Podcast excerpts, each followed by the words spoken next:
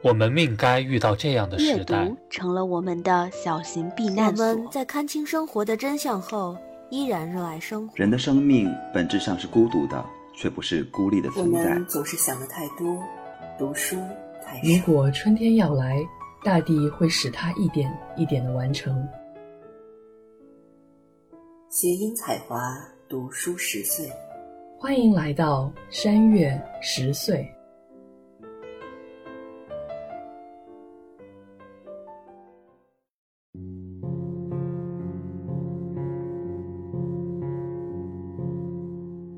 各位听众朋友，大家好！欢迎大家来到二零二二年新年的第一期《山月十岁》，我是蒋灵山，我是唐，我是尹丽。那其实照惯例呢，虽然这个惯例目前只持续了一年，我跟唐其实是会开始聊一期所谓的新年节目的。然后今天我们又喊到了大力一起来跟我们聊这一期。刚刚唐想了一下，哎，我们真的只持续了一年吗？确实，应该我们俩这个小小的惯例只持续了一年而已。废话大王，我说了那么多，好像又什么都没说。对的，这期节目希望能贯彻这个 原则。不，我们经常说一些很严肃的议题，但是会穿插在非常开心的话题里面。最开始，我们还是想跟大家分享一下近期的听众留言。大力先来跟我们分享吧。那我想分享的第一个听众留言是来自于我们的山月十岁第八十一个故事与新冠相处的日常故事和躺的惊魂时刻这一期节目下面的一位叫做颠倒错乱的听友，他说：老人不会用或者手机没信号没电，我家这里一般可以测体温，然后留下身份信息、联系方式，还有就是公交卡好像也关联了健康信息，公交车免费，但要出示绿码。老年人刷老年卡就不用别的了。那我们很欢迎，就是听众和我们分享你们的生活体验。第二个听众留言是来自于我们的第一百零四本书《罗安青与末日松茸：资本主义废墟上的生活可能》。一位叫做 H D 五二五八一零 Z 的听友，他说结尾讲到生态女性主义，好惊喜，谢谢你们的介绍。一位叫做蓝莓气泡的听友说。感觉也正是因为学术散文的形式，门外汉很难轻易 get 到主旨。虽然也是学社科的，但一遍看下来感觉有些凌乱。回过去看序言才理解，并且发现序言还蛮精髓的。打算看第二遍了。我觉得好像很多书我们都需要看第二遍。然后我们也很高兴，因为我们的节目，然后有很多人愿意就是好好的去重读一本书。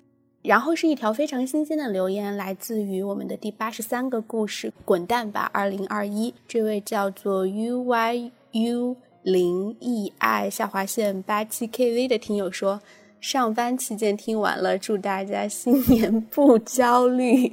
嗯，很高兴我们的节目有抚平大家焦虑的功能，也希望我们今年也可以远离焦虑吧。那最后呢，因为有听友朋友们提到，所以我们想再讲一讲我们现在所有的播客宇宙。那首先就是你现在听到这个节目的山月十岁啦，在此之外呢，还有一个躺的个人电台，叫做你的地址，在网易云音乐和小宇宙上搜这个名字就可以找到。它是一个躺的读书笔记和日常闲谈的电台。虽然他自己的介绍是没有主题、毫无逻辑，但是我常常觉得讲得很好，然后听得很快乐。还有一个电台呢，叫做他写他说，目前也是躺在负责，同样也是在各大播客平台都有上线。这个播客主要是由不同的主播朗读各种类型的女性作品选段，然后每周二、周六更新。它的一个主旨就是让女性的文字发声。最后呢，还有一个还未上线的东东的电台，我们也可以期待一下。其实那个还有我自己的电台，时光总有，呃，年更，每年一两期吧，而且只在网易云更新，其实就是我自己记录自己的胡说八道。因为刚刚其实大力说那个躺的你的地址逻辑没有那么清晰，我觉得超清晰，而且做的巨好，一看就是写的非常仔细，然后再把它播出出来的。等一下又会夸一下躺最近的一期节目，所以我的那个 电台是真的。乱七八糟。然后就是自己的一个心情分享，所以大家关不关注都无所谓，但是有兴趣的可以去听一下。我觉得有几期我还是非常珍惜的，比如说像嗯分享林奕涵的房思琪的初恋乐园，是我们很想讨论，但是可能真的情感会特别难以让我们讨论下去，所以没有讨论的一本书。但是这本书真的很值得跟大家一次又一次的分享。刚才你有讲你电台的名字吗？时光从游。应该讲了吧？哦，大家无所谓关不关注。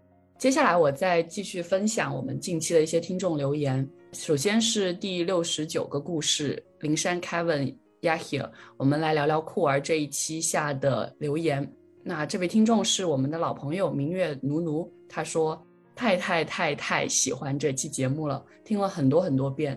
最最感动的就是灵山小心翼翼的问应该怎么称呼他们，还有灵山说的。我们也是他们，他们也是我们。谢谢灵山，谢谢山月。然后也是明月奴奴在第十八个人磊磊和夏楠女权主义者的实践与研究下的一个留言。他说：“真的是受灵山和躺的影响，我也成为了一名坚定的女权主义者。听你们讲你们的反思、你们的困境、你们的努力，我很感动，也深受启发。希望你们能在这条路上坚定的越走越远。也要谢谢灵珊邀请两位朋友来探讨这些问题。”语言的匮乏让我形容不出自己现在内心的感受，但真的真的很棒，真的真的很喜欢。然后，其实我也把明月奴奴的这则留言分享给了两位来做客的朋友，然后他们也是说非常开心能够看到这么积极的反馈，他们也坚持在做在节目中讲到的事，然后我也常常参与，我是觉得真的是很有意义的。看到明月奴奴的这则留言，我真的也非常非常开心，然后在第一时间也是跟唐说，我们一定要把这则留言念出来。那接下来我再来跟大家分享一下第二十个人明清奇语今昔诺奖之外。非洲文学如何与我们有关？这期节目下的一些留言，这期节目真的让我非常意外的收到了很多很多的留言，而且听这期节目的人真的很多。就是从喜马拉雅那个看起来应该不太准确的这个统计，但是应该也蛮准确，我不太清楚他们怎么去统计自己的听众的，但是真的已经好几万了，然后我觉得蛮吓人的。但是真的能看到小宇宙上很多很有趣的反馈，我想跟大家都念一念。首先是一个叫 N I E 下划线 W T B 九的一个听众的留言，他说。本非裔美国女性文学方向研二学生狂喜，然后下一个叫王爷 H Z R 的听众说，听着听着感动了。我这学期也修了陈英老师的非洲文化研究，是最让我激动、最让我有代入感的一门课了。非洲文学艺术的力量感、批判性让我心醉神迷。感谢在我寻找毕业论文方向的关键学期学习了这样一门课。说起来，其实。我也是通过这期节目，真的跟陈英老师认识了。然后陈英老师也是说，如果过年的时候有时间会来做客我们的节目，所以我自己也是非常期待，希望这一个计划能够成型。接下来是 Rising Chloe 的留言，他说：接近这一期播客的尾声，真的打开了我对非洲文学的想象，打开了对于接纳那些声音的窗口。非常感谢书籍和文献推荐，马上找资料开始看书。还在他写他说里面听到了一篇津巴布韦女小说家的短篇分享，听了两遍磨耳朵，语言点不难，情感表达很丰富。然后接下来是 W A N G Z H Y 的留言，他说这一例证很好，音乐本体就是去各种化的。然后又是彼此融合、影响、发展、启发的，而且根植于非洲大陆的黑人音乐，几乎是所有现当代音乐的源头。不同于纯白人的古典，无论是爵士、灵魂、布鲁斯，还是摇滚、福音、雷鬼，甚至 R N B、Funk、Disco、Hip Hop，甚至是普遍认为白人的朋克，都是发源于那里的人与灵感，那种有着本体舞蹈与舞蹈的，启发人脱离一点点理性，进而激发感受力。用身体表达自己当下的非规则的重复的音乐园林，我真的蛮喜欢这个留言的，因为这是我们在聊到 Mr. Wu Hu 的时候谈到的一些问题，然后我觉得这一个听众很好的在拓展了奇宇所说的一些内容。那接下来是一个普通听众的留言，听了这期后去听了陈英老师在一席的演讲。非常精彩，回来感谢主播们打开的大门。对，其实陈英老师那个一席的演讲我也是看过，然后真的也是非常喜欢。然后接下来是 HD 六二零二七三 D 的留言，他说：“凭着热爱去做研究，真是太棒了。”真的非常感谢大家对这期节目的喜爱，我们也会继续去探索更多的这种主题性的讨论，然后更多的我们可能没有探索到的一些地域的文学的讨论。那接下来是第一百零三本书，日本 NHK 特别节目录制组与老后破产无缘社会下的一个留言，一个叫插尾的听众说：“好，期待一起健康到老，听老年锻炼指南节目，哈哈哈。”这是我们就是跟大家的一个承诺，说我们会做到八十岁。然后我觉得下面的两则回复真的很有趣，一个是躺给这个听众的回复，他说好主意，太极扇子舞，单杠耍剑走起。明明现在都不怎么锻炼，我觉得就是这些。这些运动形式以后都可以尝试。其实以前中学时代体育课上是尝试过，我不知道为什么，我觉得躺的话在我这里总是很好笑。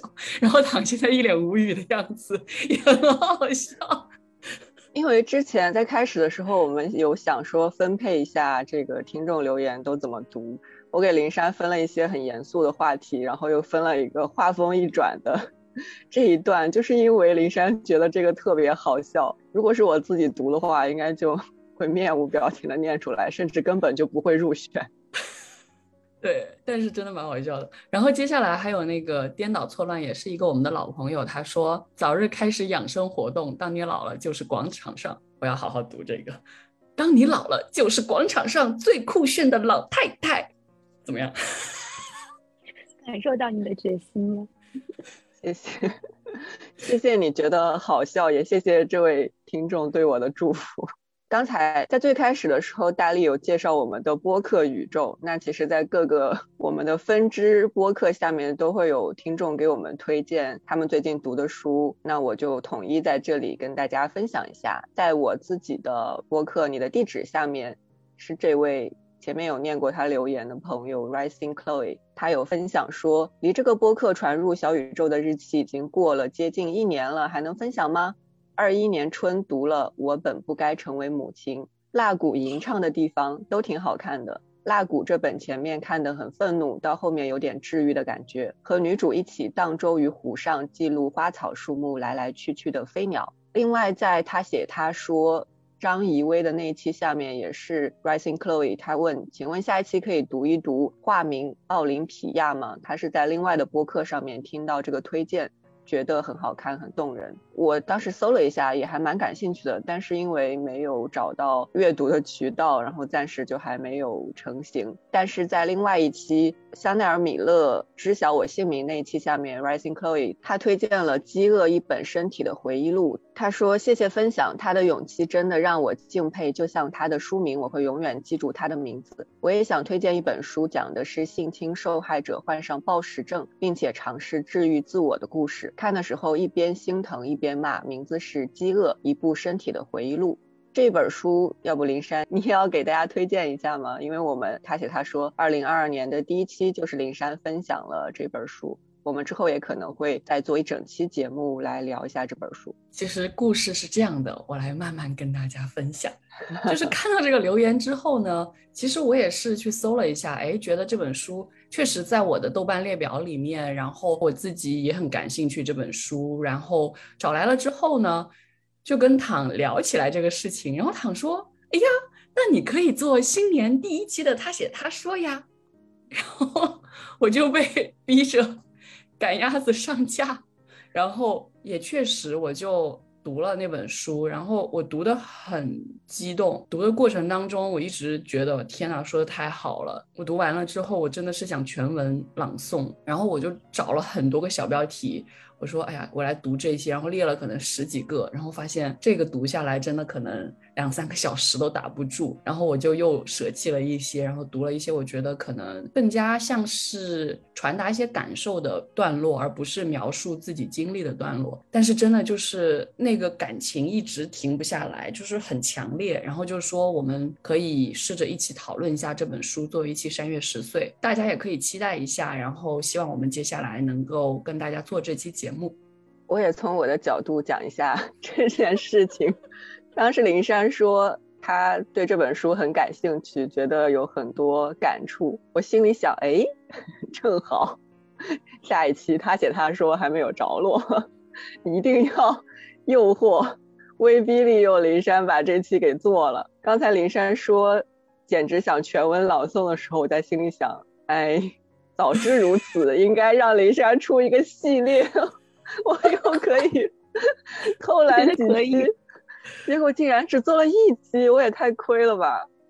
然后我发现真的就是，我本来想说，哎，一个小时确实好长，但是我记得好像唐有念过更长的，然后就回去看了一下，我发现真的是最长的。我真的特别长的，我我都有分上下期，可能一期三十分钟这样，总共一个多小时这样。嗯，早知道李川会一期录五十分钟，我就给他分成两期或者三期了。后悔。好，接下来依然是听众给我们推荐的书，还是在他写他说下面，在琳达诺克林为什么没有伟大的女性艺术家下面有两位听众都有做一些分享。第一位是这个 Fiona 娜娜，被我念了好奇怪。他说讲到之前看过的一本艺术社会学著作，安迪沃克尔的《艺术界》。也是旨在破除对艺术家天才的迷思，但并不是完全对社会结构的批判，而是关注整个艺术（括号艺术品）生产的过程及其中的社会行动者。另外一位是我们刚才读过的老朋友颠倒错乱的分享，他说来分享一本有点关系的书，今年意外看的，名字叫《鱼骨为图和涓涓发屋》，书里比较了书法史上古今的平民和精英书法。平民的书法可能播芳后世，而名家则兼可称誉当代。只因时间还来不及让平民分得现世的名利，文化艺术里的精英划分的接续和普通人对于学识、鉴赏力这类概念的迷信造成的不平等，好像也不在少数。还有一个是在山月十岁第八十一个故事。也就是我们讲和新冠相处的日常那一期的下面，我们的同样是老朋友李生啊，他给大家推荐卡伦霍尼的两本书，《我们时代的神经症人格和我们内心的冲突》。他说第一本比较亲切容易理解，第二本是作者后期写的更加理论系统。读完两本书，让我更能理解自我，启发很大。最后还想说一点的是，因为有一个听众，嗯，此处不是我在嗯，而是他的 ID 就是。嗯，你要不要数一下有多少个 M？我们三个一起数，然后我感觉说不定会对不上那个数字，因为我现在不能碰我的电脑，我一碰我的录音就会停下来，所以在我的目光所视范围内，那个嗯就连成了一条线，我根本看不清楚有多少个。有没有哪位好心的朋友数了一下，告诉我有多少个呢？没有，十二个。你看。哎，还是大力好。这个十二个 十二个 M 的朋友，在我们的那个年终节目下面回复说，好想参加躺那个播客的共同制作，应该就是说我们那个他写他说，我其实也蛮欢迎大家参与他写他说的录制的，可以给我。减轻很多负担，但是目前还没有特别成熟的这种参与创作的机制，因为目前我们的主播都是我在现实生活中间比较熟的朋友，我们的沟通或者各种交流都很顺畅，都很及时。如果这个我们的听众朋友想参加他写他说的录制的话，可以在网易云私信我，大家可以搜我们刚才提到的任何一个播客“山月十岁”，你的地址他写他说，然后点那个主播的头像就可以私信我了，也可以搜我。的 ID，因为我 我不想把我的 ID 念出来，有点羞耻。堂堂读书少，谢谢你。而且是躺下的 躺。谢谢。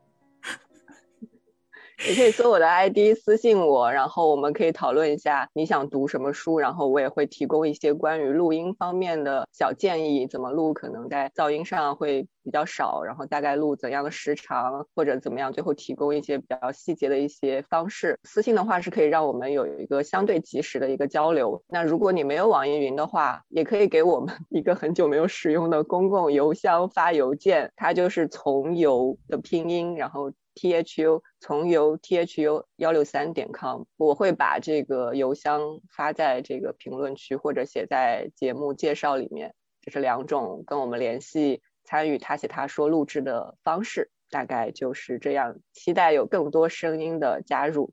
对我也补充一句吧，就是如果你是认识我们的人，然后你也是我们的听众的话，就很欢迎你们直接微信找我们，这样子也比较容易找到，比较好聊。对，那唉，现在要进入一个非常非常非常严肃的话题。其实我这两天情绪波动很大，还有一个原因，我不知道怎么讲是最合适的方法，因为其实我自己觉得。我的播客人设，如果这个词成立的话，一直是一个相对来说还比较温和的人。我的讨论，因为我是主持嘛，所以我会想说能够把大家都融合进来，然后一起来讨论一个议题。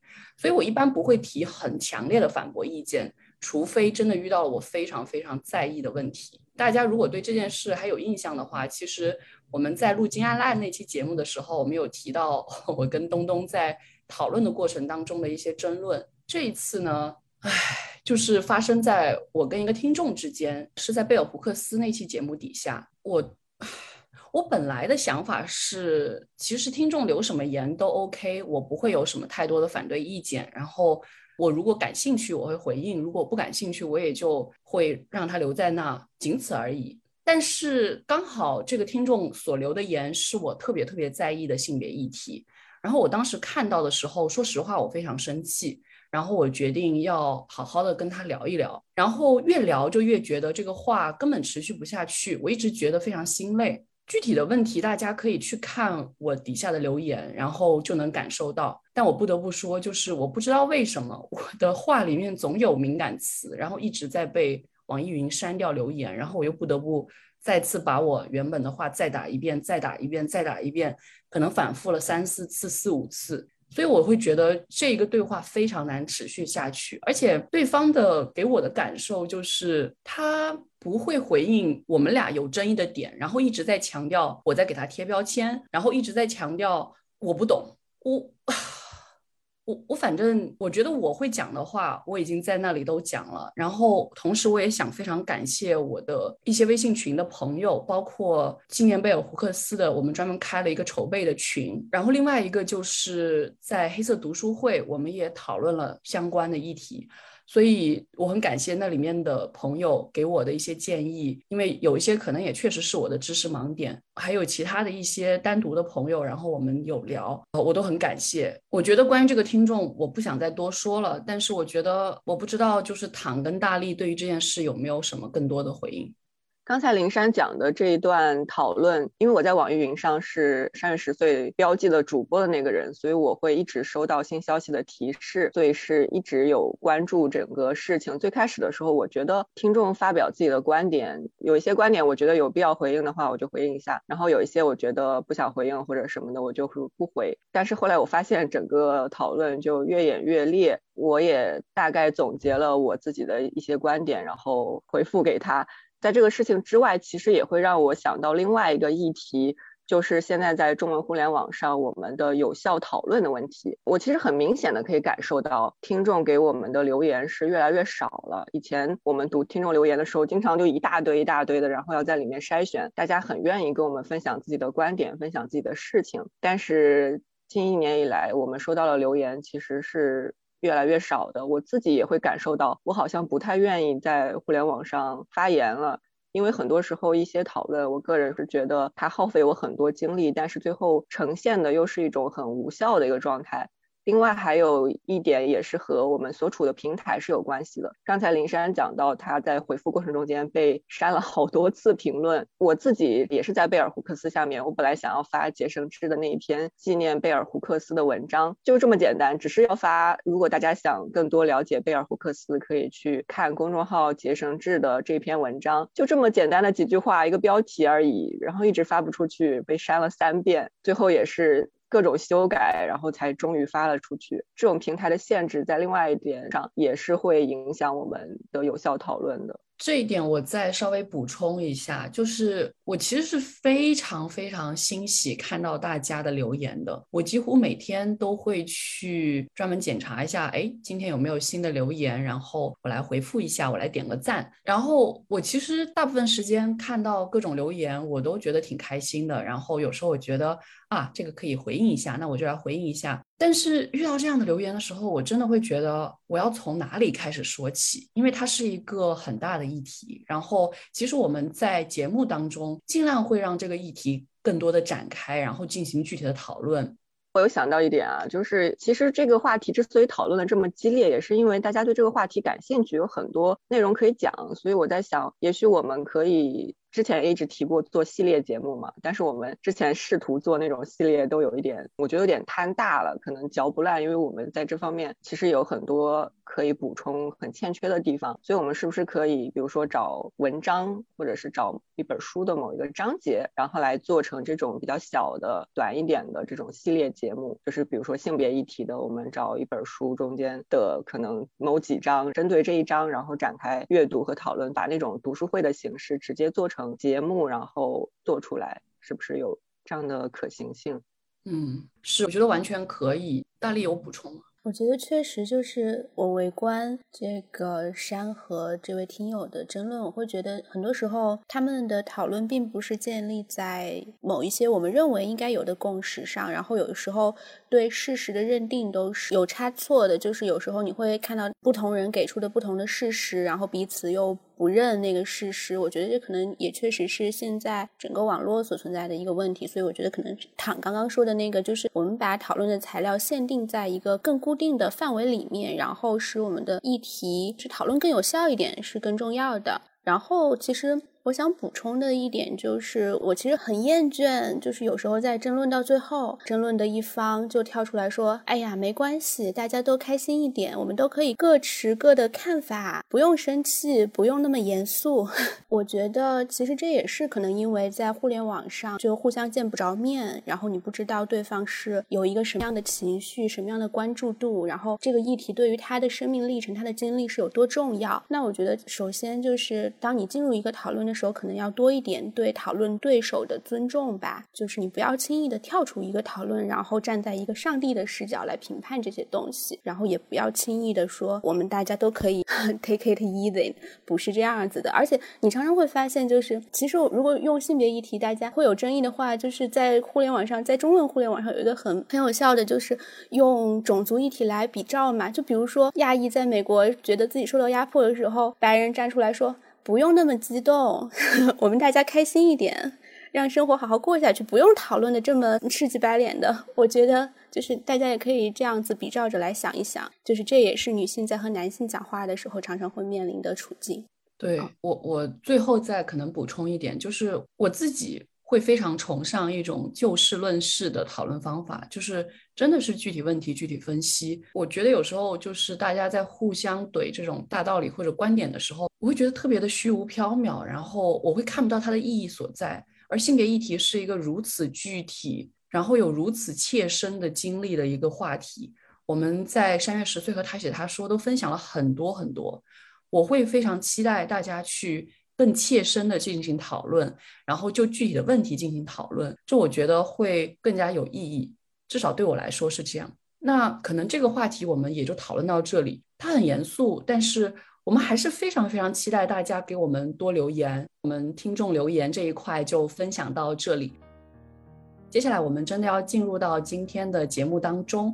最开始我们想聊的这个话题，其实是因为我前两天看到躺，就是他在你的地址分享的二零二一的年终特辑，是二零二一诞辰或者逝世周年纪念作家大盘点。我当时听这个节目的时候，我觉得，哎，对啊，确实这个很值得去讨论。然后除了这些周年纪念之外，其实二零二一年去世的这些作家，包括是。学者还有包括各种各样的名人，其实也可能很值得我们去讨论。然后后来大力加入了讨论之后，又说其实很多普通人的逝世也值得我们去怀念。所以我们就决定跟大家稍微来聊一聊这个话题。最开始想聊的可能还是贝尔胡克斯，更多具体的相关的内容，大家可以听我们的这一期节目，然后呢也可以去看杰森志的那篇文章。那除此之外，其实二零二一年去世的作家或者是学者还有很多。然后我之前有看。到界面文化的一些报道，然后去总结了所谓的文化大咖离我们而去这个话题。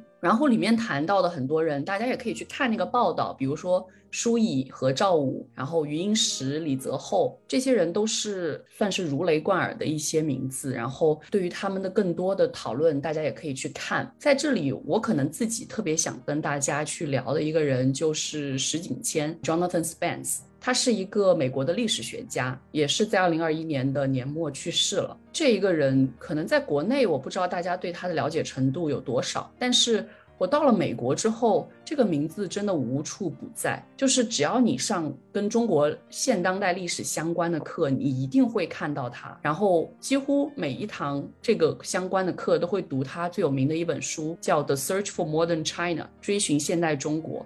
然后这个书一共有三个版本，九零年出了最早的一个版本，然后九九年，然后一二年都有新的版本，所以现在是第三版。因为这本书其实讨论的就是中国的现当代的历史。那在我的论文里面，我也引用了这本书一些特别重要的而且基本的一些关于历史上的定义。因为我讨论的是二战，那它关于二战的一些基本定义，我也会用在我的论文里面。所以它的逝世对于我来说也是有比较重大的意义的。然后我也看到在 Twitter 还有微信有很多我的教授或者是我的同学都在。怀念他的各种各样的经历，还有著作。然后另外两个人，我想跟大家分享一下的是，也是对我来说比较重要的。他们两个都是翻译家，一个就是最近比较出圈的一个人吧，就是许渊冲。然后我其实以前大学时代就读过他翻译的一些古诗词，确实是觉得蛮优美的。虽然他的这些翻译有一些争议，但是我仍然觉得他是一个值得我们去学习的这样的一个学者。然后另外一个就是张培基，他也是一个翻译家。我觉得这个人的名字可能对于不学习英语专业的人来说可能是很陌生的，但是对我来说，他真的是也是一个如雷贯耳的名字，因为他主编的《英汉翻译教程》这本书，其实几乎是所有英语专业都会用的一本书。然后我也是。用这本书用了很长一段时间，在我的大学的时代，所以可能这是我特别想提的一些名字。然后还有一个我觉得比较特别的一个学者，就是徐道宁，他是台湾的清华大学的一个数学家。那之所以我想提这个人呢，是因为其实对我来说，他的名字我并不熟悉，我只是看到当时的一个新闻报道。但是因为他是一个数学家，这一点让我觉得。很特别，他其实有推动这种数学的教育，然后在他的纪录片《科技与性别：数学女斗士徐道宁》当中，也提到了说，就是从小受教育的过程当中。处处受到不论男老师或女老师对两性学业要求的不平等，认为女孩子终究要嫁人，在家相夫教子，不用对女学生太严，这让他感到非常的不解。然后他在从事教育的过程当中，也一直强调女子教育不因性别不同而有不同标准。他认为，只有严肃看待女学生学习表现，才是对女性的真正公平。而且它也有推动数学的教育，这与我们的一种性别刻板印象，就是觉得女生的数学不好这一点，其实有一个很大的反差。这也是我特别想要记住这个人的一个原因。然后另外一个学者是可能不做这方面研究也是不知道的，他是美国麻省理工学院的比较媒体系和全球文化研究系的教授，叫王景。我之前其实也对他不太了解，但因为就是最近这两年比较喜欢看一些媒体研究的书，然后才知道这个学者。他也是在二零二一年过世了，就是而且真的是有一点点英年早逝的感觉。所以就觉得很可惜。然后除了这些作家跟学者之外，另一个我也很想分享的就是名人，一个是编剧叫张永祥，另外一个是一个导演叫李行。那这两个人呢，是台湾健康写实主义这一个流派当中的代表人物。我之前是看过他们的一个电影叫《原乡人》。那之所以会看这个电影，是因为我对一个台湾作家叫钟礼和非常关注。然后这是在他那本小说的基础上改编的一个关于钟礼和的人生经历的这样的一个电影。两个人都在二零二一年去世了，就觉得挺唏嘘的。因为我其实几年前还在洛杉矶见过张永祥这个编剧，他其实一直。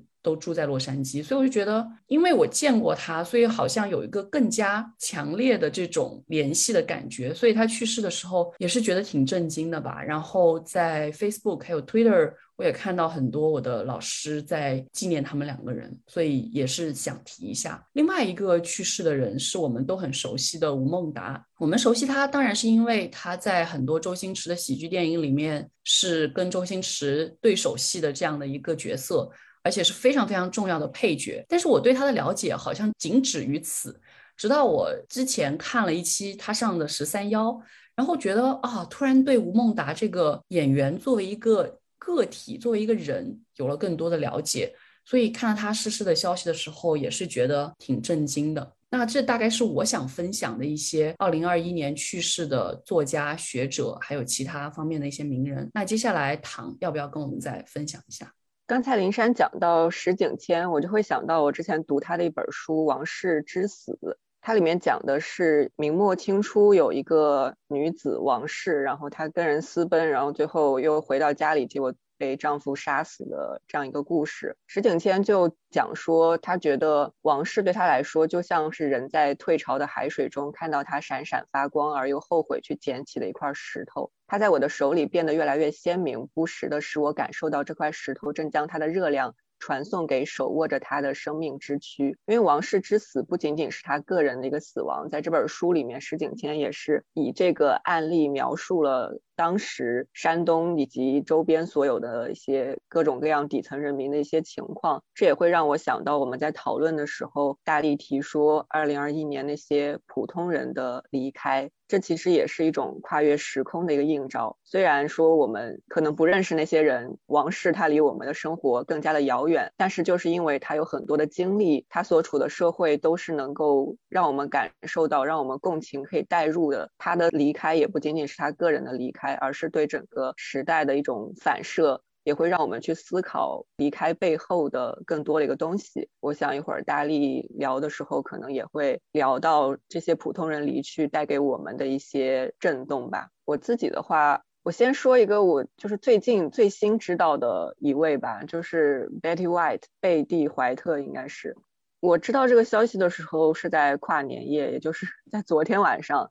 在离法国的零点还有十分钟左右的时候，我想开那个新闻，找一个在线的倒计时，想看看有没有那种直播新闻的倒计时，跟着一起喊一下跨个年。结果一打开之后，看到的是 Betty White 去世的消息。他是一位好莱坞很有名的演员，他一九二二年一月十七日出生在。二零二一年十二月三十一日去世，享年九十九岁。因为我很喜欢看一个情景喜剧叫《燃情克利夫兰》，他在里面的角色非常出彩，是那种一个很毒舌，然后又很自在的老太太，特别特别可爱。我当时看完第六季的时候，在短评里面许愿说，希望白奶奶健康长寿。虽然她已经很高龄了。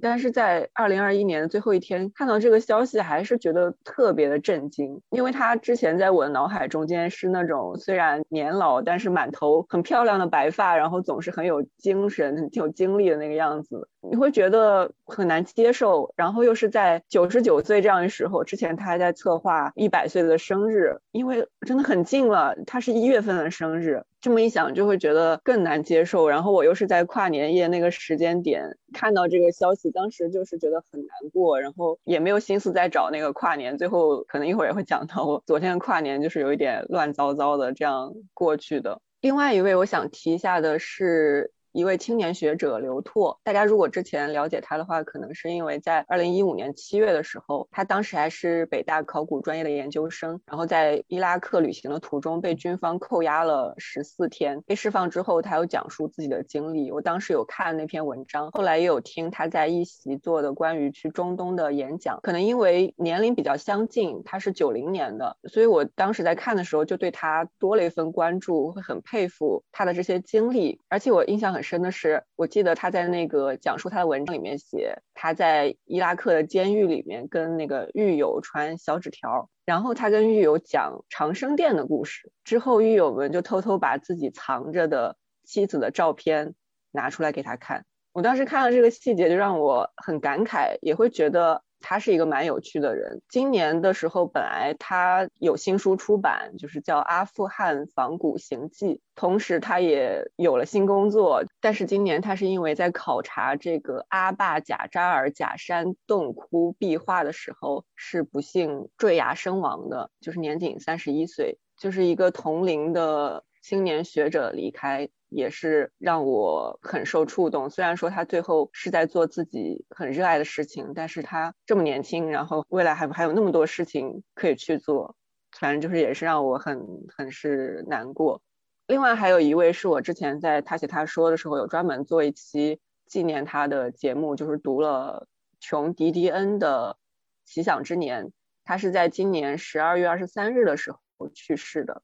琼·迪迪恩是美国新新闻主义的代表人物之一。我在那期他写他说里面也有简单介绍他的生平。他一九三四年十二月五日出生于亚克拉门托。代表作包括非虚构作品，像《伯利恒跋涉》《白色相册》，以及关于萨尔瓦多内战和迈阿密古巴移民的作品《萨尔瓦多和迈阿密》。另外，她还和丈夫联合创作了一个明星的诞生等多部影片的剧本。在二零一三年的时候，美国政府有授予她美国艺术与人文国家奖章。在二零一五年的时候，八十岁高龄的她还曾经代言过奢侈品品牌 Celine 的，所以她也是一个非常传奇的人物了。我之前分享的那个《奇想之年》写的。是她在二零零三年冬天的经历，在很短的时间里面，她的女儿住进了重症监护室，丈夫心脏病发作去世。其实更触动我的一点是在《奇想之年》出版之后，她在接受美联社采访的时候说：“我们已经演变成了一个悲伤完全被隐藏的社会，它不会发生在我们的家庭中，或者它根本不会发生。”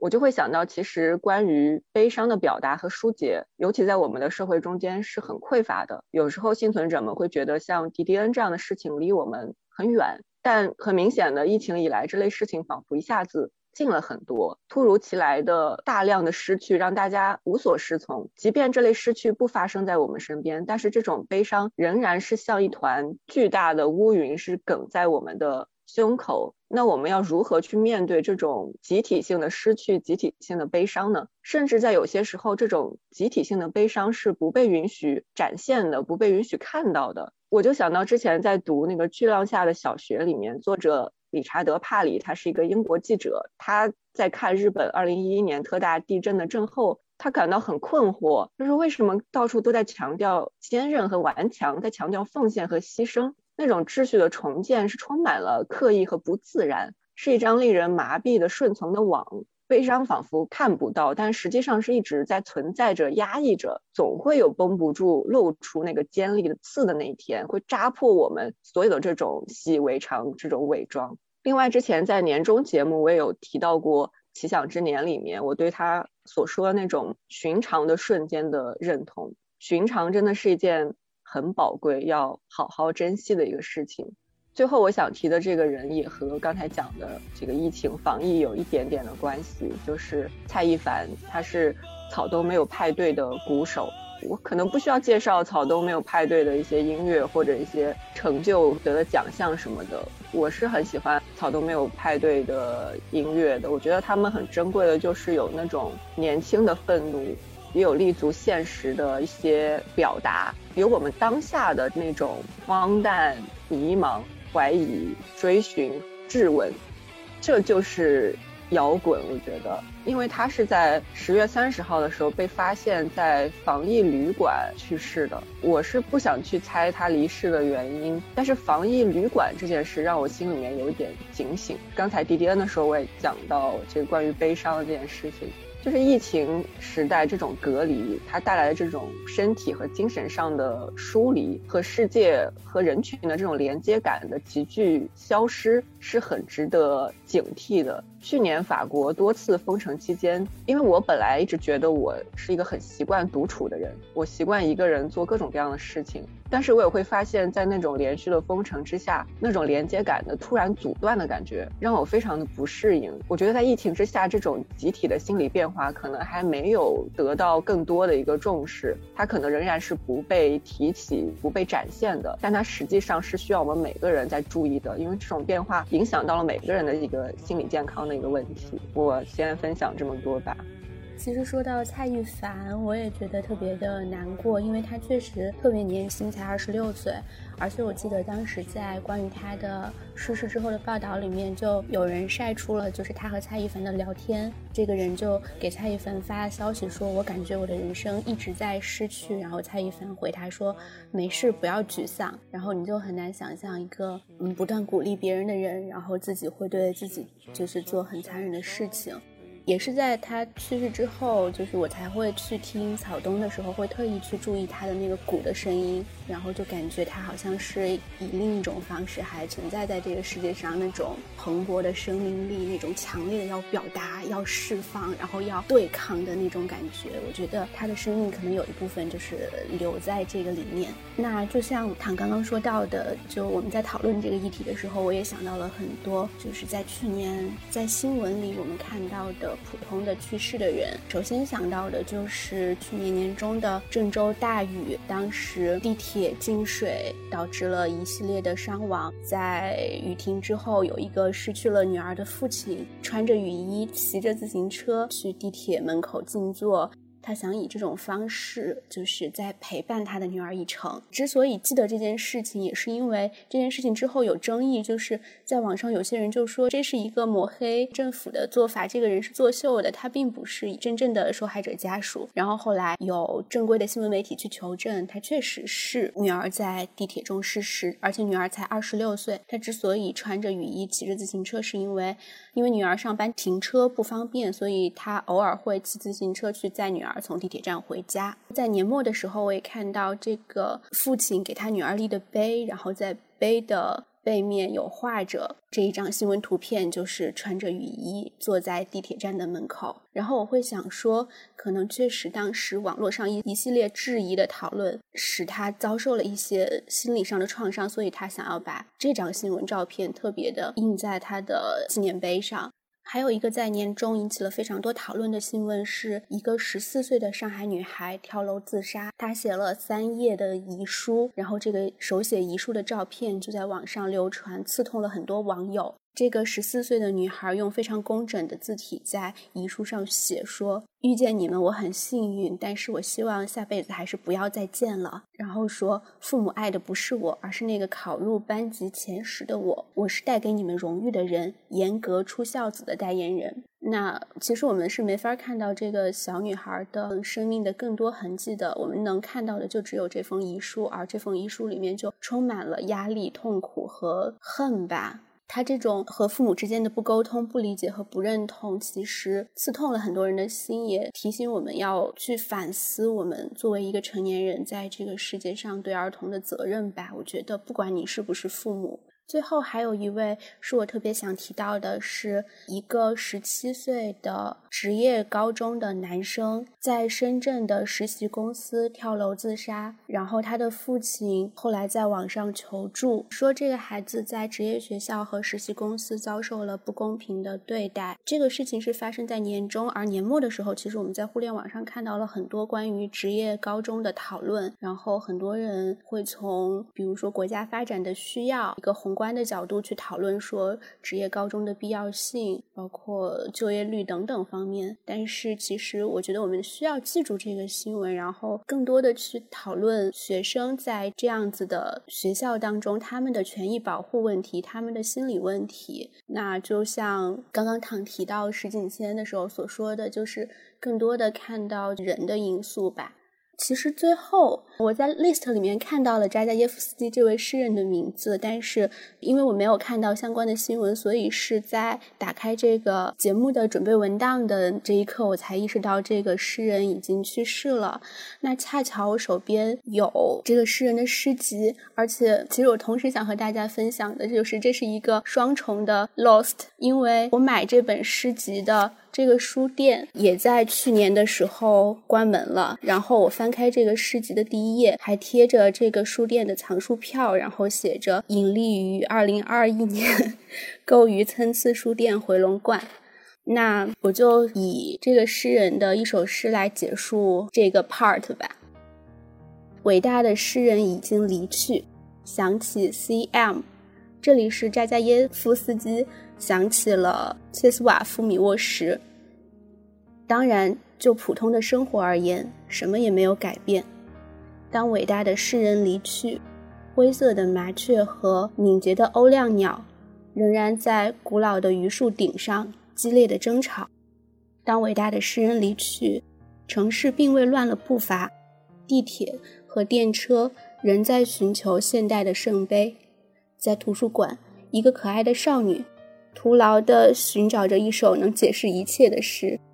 在正午，同样的噪音汹涌而起，而安静的凝神入定统治夜晚。在群星之中，永恒的骚动。很快，迪斯科舞厅就要打开，冷漠就要打开。虽然伟大的诗人已经死去，当我们离别片刻，或者永远告别我们之所爱，我们突然会感到无语。现在，我们必须为自己发言。没有人为我们发言了，因为伟大的诗人已经离去。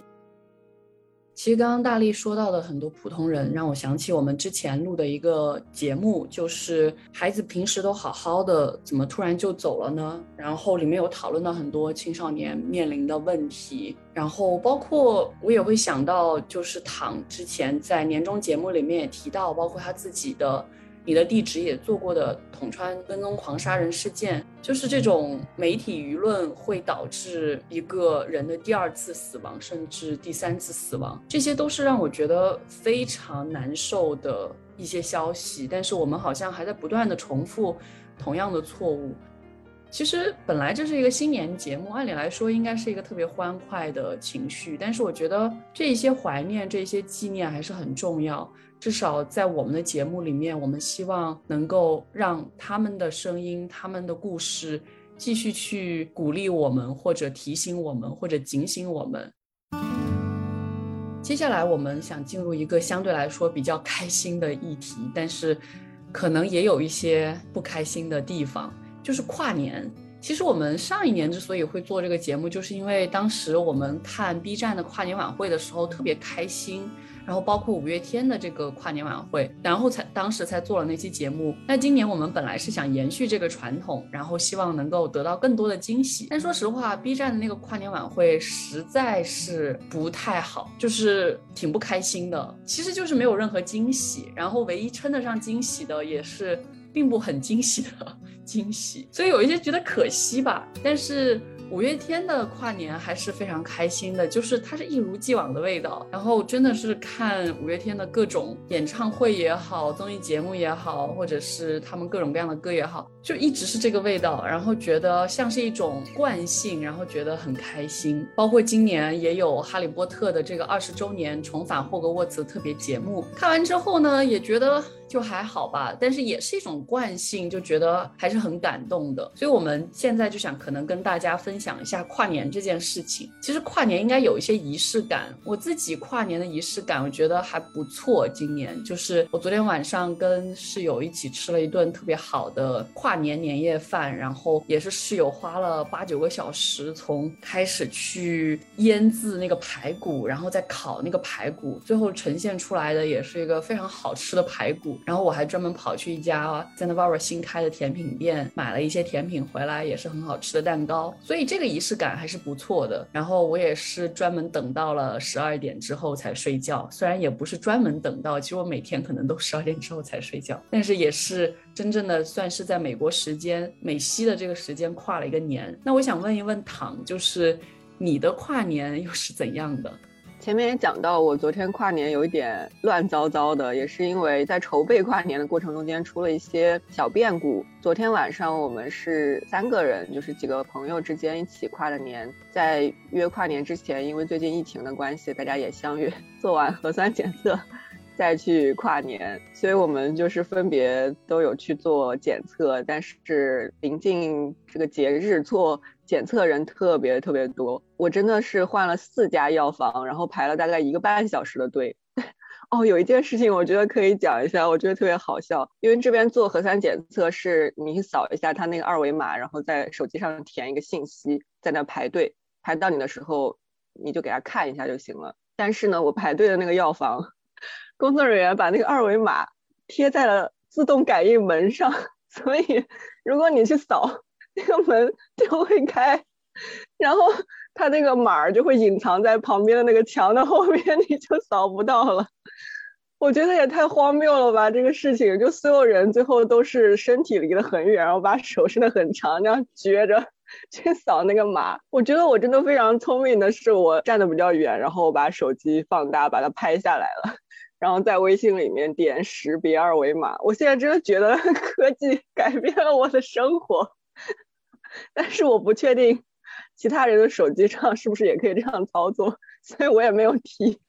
我排着就看到大家一个一个过来，然后这样撅着 扫那个码，突然觉得在二零二一年的最后一天，让我看到这样荒诞的一幕，真的是这荒诞一年的一个巧妙的一个注脚。另外还有一点呢，就是疫情之前，每年在香街、在凯旋门那里都有官方组织的跨年活动，就会有那个裸眼三 D 的灯光秀啊，然后会在放烟花呀，而且烟花会有那种倒计时的烟花，就真的一秒炸一个数字这样子。但是我之前都是觉得，哎呀，太冷了，不想去，或者人太多了，挤来挤去的，或者是因为那边地铁都要封站，就回来很不方便，反正就种种原因吧，可能就是因为我懒，所以我从来没有去过。然后我就发现去年的跨年这个官方活动是取消了，然后今年依然是取消了。我意识到我可能不会再有机会去参加这个活动了，就像我可能不会再有机会去圣母院的那个塔楼了，因为已经没有了。就算是修复，也不是同一个了，也不会一模一样了。我再也没有机会去看它了。我就会发现，其实生活中很多事情怎么突然又开始上价值，就是。确实有很多事情是在我们不经意之间觉得，哎呀，下次再弄嘛，下次再聚嘛，下次再说嘛，然后就没有下次了。但是我昨天仍然是很荒诞的是，因为我那个朋友家他住在凯旋门的另外一边，所以我如果去到他家，还是要经过凯旋门。我当时站在凯旋门跟前，我在想，以前每年有跨年活动的时候，我嫌麻烦，从来就没有来过这里。今年没有活动的时候。我竟然站在这个面前，我不知道我在干什么，就整个那个感应门的那种荒谬感再次袭来。我觉得这个跨年夜就是处于一种很荒谬的过程中间。前面讲到我在跨年可能零点前十分钟的时候刷到那个 Betty White 去世的新闻，当时就很沉重，然后没有再搜那个跨年倒计时。然后我们一个朋友就开电视想要搜电视上的倒计时，但是整个就变得很慌乱，他找不到那个台了，因为他电视能收到的台太多。我当时在手机上面后来重新搜了一个直播，但是我当时没有意识到那个直播是有延迟的，它比现实实际上的 时间就晚了大概。可能不到一分钟左右的时间吧，但其实对于跨年来说 就是很久了。这时候我听到烟花声音了，我不知道谁放的，然后听到对面楼在欢呼了。我说怎么回事？怎么回事？怎么为什么我的手机上面还没有开始倒计时？然后我才意识到上面手机的时间已经到零点了，但是那个新闻 app 倒计时的那个还没有开始，它是有延迟的。科技 再次改变了我的生活，就是这么直观的折射在我的生活之上。当时电视里也没有找到，我们根本就没有倒计时，然后。就零点了，然后大家就说：“哎，算了算了算了，就就反正新年了，就这样吧。”然后我觉得还很好笑，是那个在电视上调台的朋友调到了 BBC，他说：“要不我们看 B BBC 在伦敦时间 跨一个吧？”我突然想，好像。也不用那么原教旨主义，非得非得在法国时间跨年。毕竟在在此之前，我们已经在群里面收到了来自中国跨年时间的祝福。然后我在法国跨年时间也发了。然后林珊说他应该是最晚发的。我想说，其实这样的话，我们可以在世界其他地方过其他的时间，然后一次又一次的 跨年，好像也不是不可以。是不是把整个氛围一下子调动起来了？确实可以，就是我刚才专门查了一下，什么世界最东边的国家是斐济，然后也已经可能现在七八点了早上，所以 就是我们终于都进入了这个二零二二年，耶！好无力的跨年。其实我一直不知道为什么要去数那个十九八七六五四三二一，我觉得。我好像一点那个，就是那个执念，我一点都没有。Whatever，你跨就跨吧，就那种感觉。对，而且就是你数的过程中，你会很就如果在一群人里面，你会非常非常的兴奋，兴奋到你觉得灵魂出窍了一样，你就觉得这是一个非常重大的事情。然后你数完一，OK，跨完了，灵魂回到你的身体，你看看四周，我们还是我们，我还是我。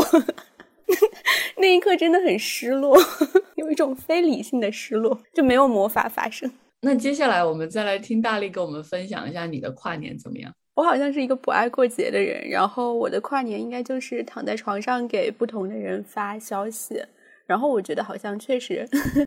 像糖糖说的，科技改变了生活，也觉得就是商业化改变了生活。因为今年我有一些同学就毕业或者换工作，就不在北京了。他们跨年的时候就会给我发他们在干嘛，然后他们就会说：“哦，这个店出了一个这个新吃的，那个店出了一个那个新喝的，然后全部都是连锁店，就是他们在杭州或者在上海没有差别，就感觉他们没有离开我。”哦，还有一点是，但我不想把氛围 又带的很荡，因为昨晚上我在赶一个东西，所以就很晚没有吃饭。然后我大概十点钟点了一个外卖，然后那个外卖可能因为元旦点外卖的人特别多，所以就一直没有送到。然后到十一点半的时候，我就在想说，有没有可能就是倒数的时候，我就会和那个外卖小哥在门口，就是 度过这个跨年的时刻。当然，他就差不多十一点四十就送到了。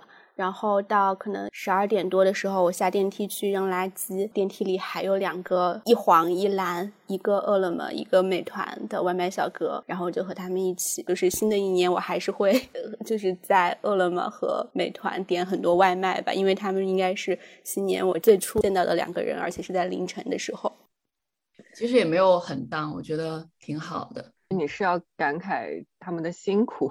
对 对，但但我没没没，我觉得。一感慨就会很很就把，因为我因为我昨天也想到这件事情，昨天晚上跨完年，我我跟另外一个同学是打车回来的，然后他其实这么晚了还在接 Uber 的单，我就觉得还蛮辛苦的。然后下车就跟 师傅说新年快乐，然后师傅也说 新年快乐。我们来聊点开心的事情，就是我来提供一个开心的事情，我吃到吃到这个什么小黄人小黄。但是我不知道他是谁，我也不记得，我也不知道。他他是两个眼两个眼睛的，让我搜一下，两个眼睛的小黄人叫什么？这一段是莫名其妙，不行，我我要讲，就是在这段时期，法国很流行吃一个食物叫做国王饼，它有一点像国内包饺子里面放个硬币那样的，它里面会有一个陶瓷的小摆件。我买的是小黄人的国王饼，所以里面就会有一个小黄人。一般来说，就是聚会的时候，大家分这样一个饼。吃到陶瓷小摆件的人呢，他就是今天的国王，就可以戴那个王冠。那天晚上大家都要听他的话。但是呢，因为我一个人买了这个饼，然后还一个人把它都吃了，所以我就是今天的国王。只不过我的臣民只有我本人，好忧伤啊！突然，本来是一个很开心的故事。哇，不是那个很小的吧？他瘦瘦的耶。这是高的那个吗？对。哦，高的叫。Kevin，Kevin 啊，我吃到了，我吃到了 Kevin，你吃到了 Kevin，听起来掉了 Kevin，这是什么后现代小说的标题呀？让我们来延续一下这个欢乐的气氛，我们来讨论一下跨年晚会。其实大家看的都是七零八落的，然后我可能是我们三个人里面看的最多的。我先来跟大家分享一下好了，就是我刚刚有跟大家提到说，就是五月天的跨年晚会还是很好看的，他们也延续好几年了，然后每年都录了一个大概一个多小时这样的跨年，然后我觉得都是很有诚意的吧。然后因为我也很喜欢他们，前些天我还跟躺聊这个。就是我喜好的这个明星的排名，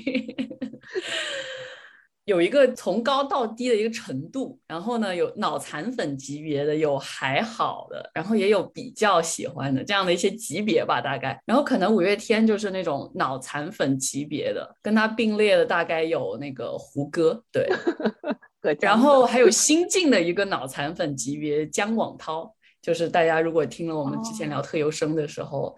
我有说过，就真的特别特别喜欢这个配音演员。然后我这两年真的听了很多他的广播剧，然后就是超好。可能再可以给大家 推荐一遍，就是我真的特别特别喜欢《将进酒》，大家有兴趣可以去猫耳去听一下这个广播剧。然后最近在二零二一年的最后一天。犯罪心理第三季，也就是完结季也开始更新了。然后我那天很兴奋的听了第一集，其实不是特别好，我觉得后期的节奏还可以做得更好一些。但是，啊，我的姜广涛，我的姜 Sir，他还是一如既往的好。所以就是五月天对我来说，我不觉得他会塌房，反正就哎呦，这种话是不要讲，就 你在咒他们。对我觉得不要这样子，就是五月天真的还是让我非常非常的开心。然后如果大家去听他这个跨年演唱会的话，大部分的歌都是应该我们都很熟的歌。然后要不要唱起来？我昨天其实真的有考虑过我要不要唱其中的一首，但是我昨天一直在 哼的是《干杯》，我就觉得也可以啊居然没有唱，他们跨年没有唱《干杯》，是为什么？我们的杯子碰在一起都是梦破碎的声音。后来我发现哦，其实还是唱了的，他们在那个湖南卫视的跨年晚会上唱 哎了《呀干杯》说的哪有唱的好听呢？来，来一个，来一个，来一个，来一个，来一个。来一个，来一个刚个。才说脑残粉级别，对啊，证明你的粉级。你都排序了，你知道吗？周深多难过呀！你看他在，你虽然喜欢他，但心目中只能排到第三档。幸亏你第二档，第二档，没排周迅。第二档。那苏打绿呢？哦，对哦，好难哦。嗯，哎，干杯的话题已经过了，那我们继续来没聊五月过哦天。干杯，干杯，干杯，干杯！给我搜一下歌词。可是我都唱过了，我觉得没有必要了，对不对？那你去年唱的是什么？你去年唱的是什么？对，我去年好像唱过《干杯》了。那你换一首嘛？哎呀，换哪一首呢？我以为你要唱《爱呀》，我想说是不是五月天的歌呀？算了吧，我们就这这一把过了吧。我们的期待都拔到这么高，怎么突然就算了呢？那那你们点一首嘛，就唱拥抱嘛。拥抱我好像也唱过了，我觉得忘了。行吧，我我先分享好了，就是呃不也可以先唱了，就是确实我今天有一个想跟大家分享的小话题，就是看五月天的跨年演唱会的时候，那行吧，先跟大家唱一下《拥抱》，因为《拥抱》确实是我最喜欢的五月天的歌。然后这首歌意义很重大，是因为如果大家有去关注这首歌的很多背景的话，包括他后面做的一个 MV 的话，它其实是给酷儿群体的一首歌，或者说它是给每一个人的一首歌。好吧，先跟大家唱一下这首。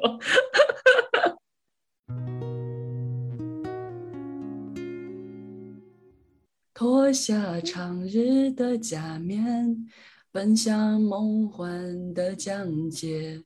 南瓜马车的午夜，换上童话的玻璃鞋，让我享受这感觉。我是孤傲的蔷薇，让我品尝这滋味。纷乱世界的不了解。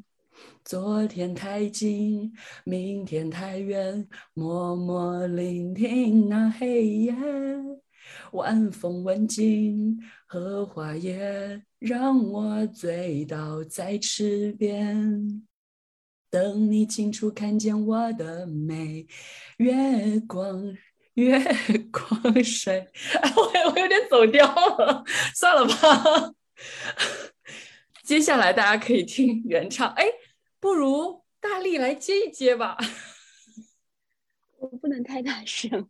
哦，你这个理由很，你是借口哎，那就我就在等那个高潮的那一句啊，因为那句最好听。哪一个人爱我？将我的手紧握，抱紧我，吻我。爱爱爱，别走，抱紧我，吻我，哦爱爱爱，别走。好了，就这样了。我我跟大家分享一下，我其实看这个演唱会的时候，突然让我意识到，其实有一个电影我忘记分享了，就是《盛夏未来》这个电影。五月天其实有唱《盛夏未来》这个电影的主题曲，叫《清空未来》。他在跨年演唱会的时候也唱了这首歌。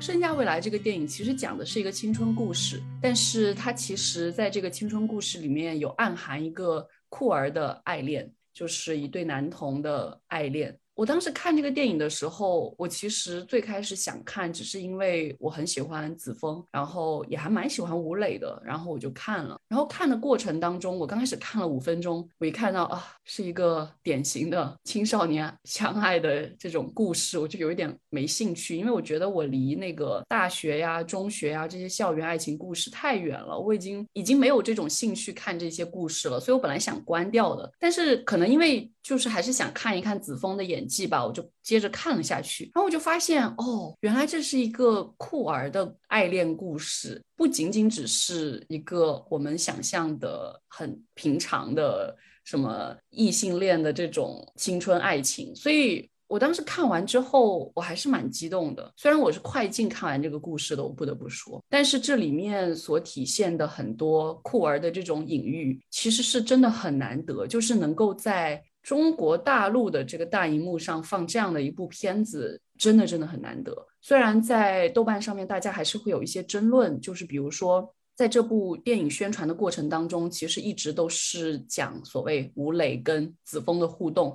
这样的一个方式去宣传，就觉得有点好像不太舒服。然后好像有些观众觉得进到了电影院发现被欺骗了，或者是有一些观众还是觉得这是一个。女性被骗的故事，那其实我觉得这些评论可能有一些它的道理，但我还是觉得。已经很不错了，而且我不觉得这是女性被骗的故事，这是一个其实子枫跟吴磊这两个角色在互相救赎的一个故事，而且他们在正确的时间点遇到了正确的人。虽然他们两个之间不是爱情，但这种有一点点超越友情的这种感觉的这种互动，我真的觉得很难得，然后我也很喜欢。然后里面一些很重要的提示，就是这种酷儿的提示，拥抱这首歌本身就是了，就是这是吴磊弹给子枫听的一首歌，然后子枫唱的，然后吴磊。在谈，然后另外一个就是特别特别明显的，他们一直提到的这个第三个人就是 Min 这个角色。大家看英文字幕的时候就会注意到，英文字幕里一直没有翻译成 he or him 这样的一个他，男性的他，而是一直用 Min，就是一种无性别的展示的方式。我觉得真的非常非常的好。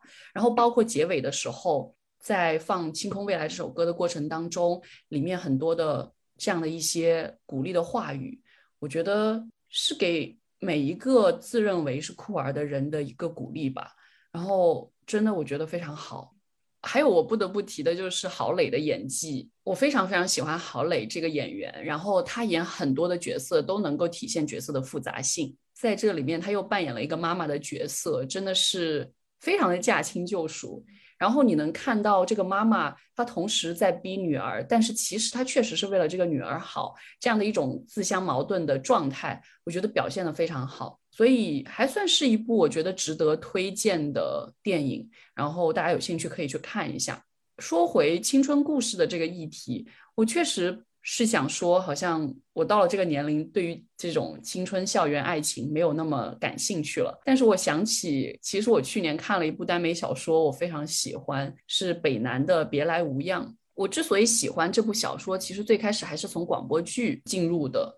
然后广播剧里面的一个配音演员是苏尚卿，他也是除了姜瑟之外，我特别喜欢的一个配音演员。然后他配这种很青春的角色就配得非常好，包括《时光代理人》里面他也配了，就是非常青春的这样的角色，我觉得都配得非常好。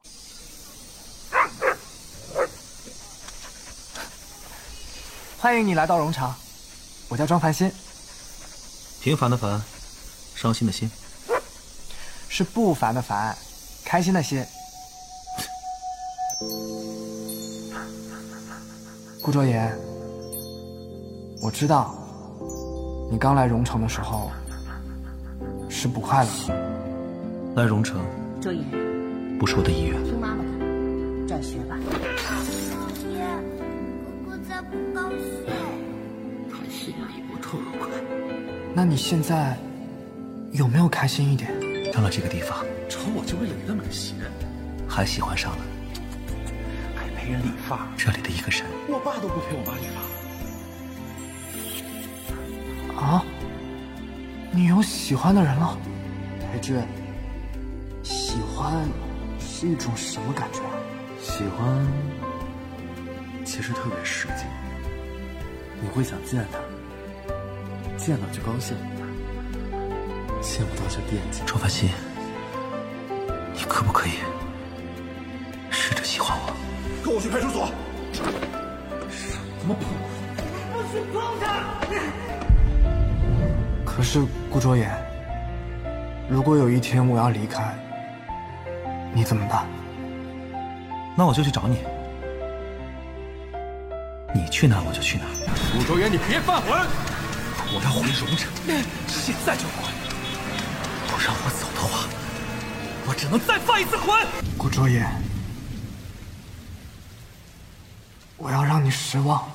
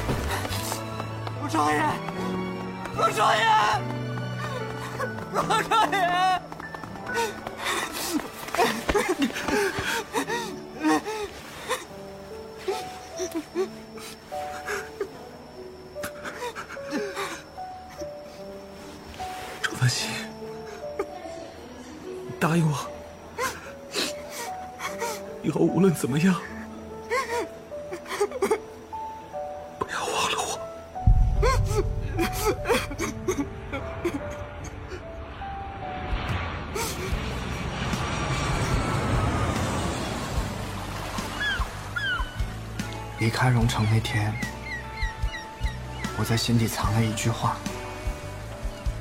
这句话可能要藏很多很多年，一辈子都没有机会开口。但我永远期待那一天的到来，我永远期待着可以站在他面前，对他说：“顾卓言，别来无恙。”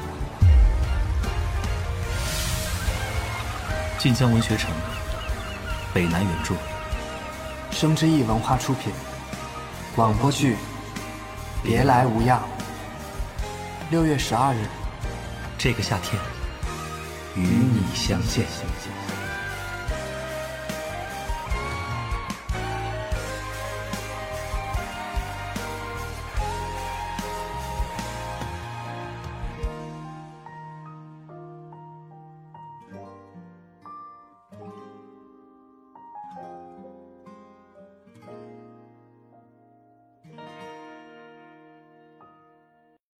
时是因为这个广播剧就进到了这个小说里面。刚开始看的那一段就是校园爱情，我觉得就还好。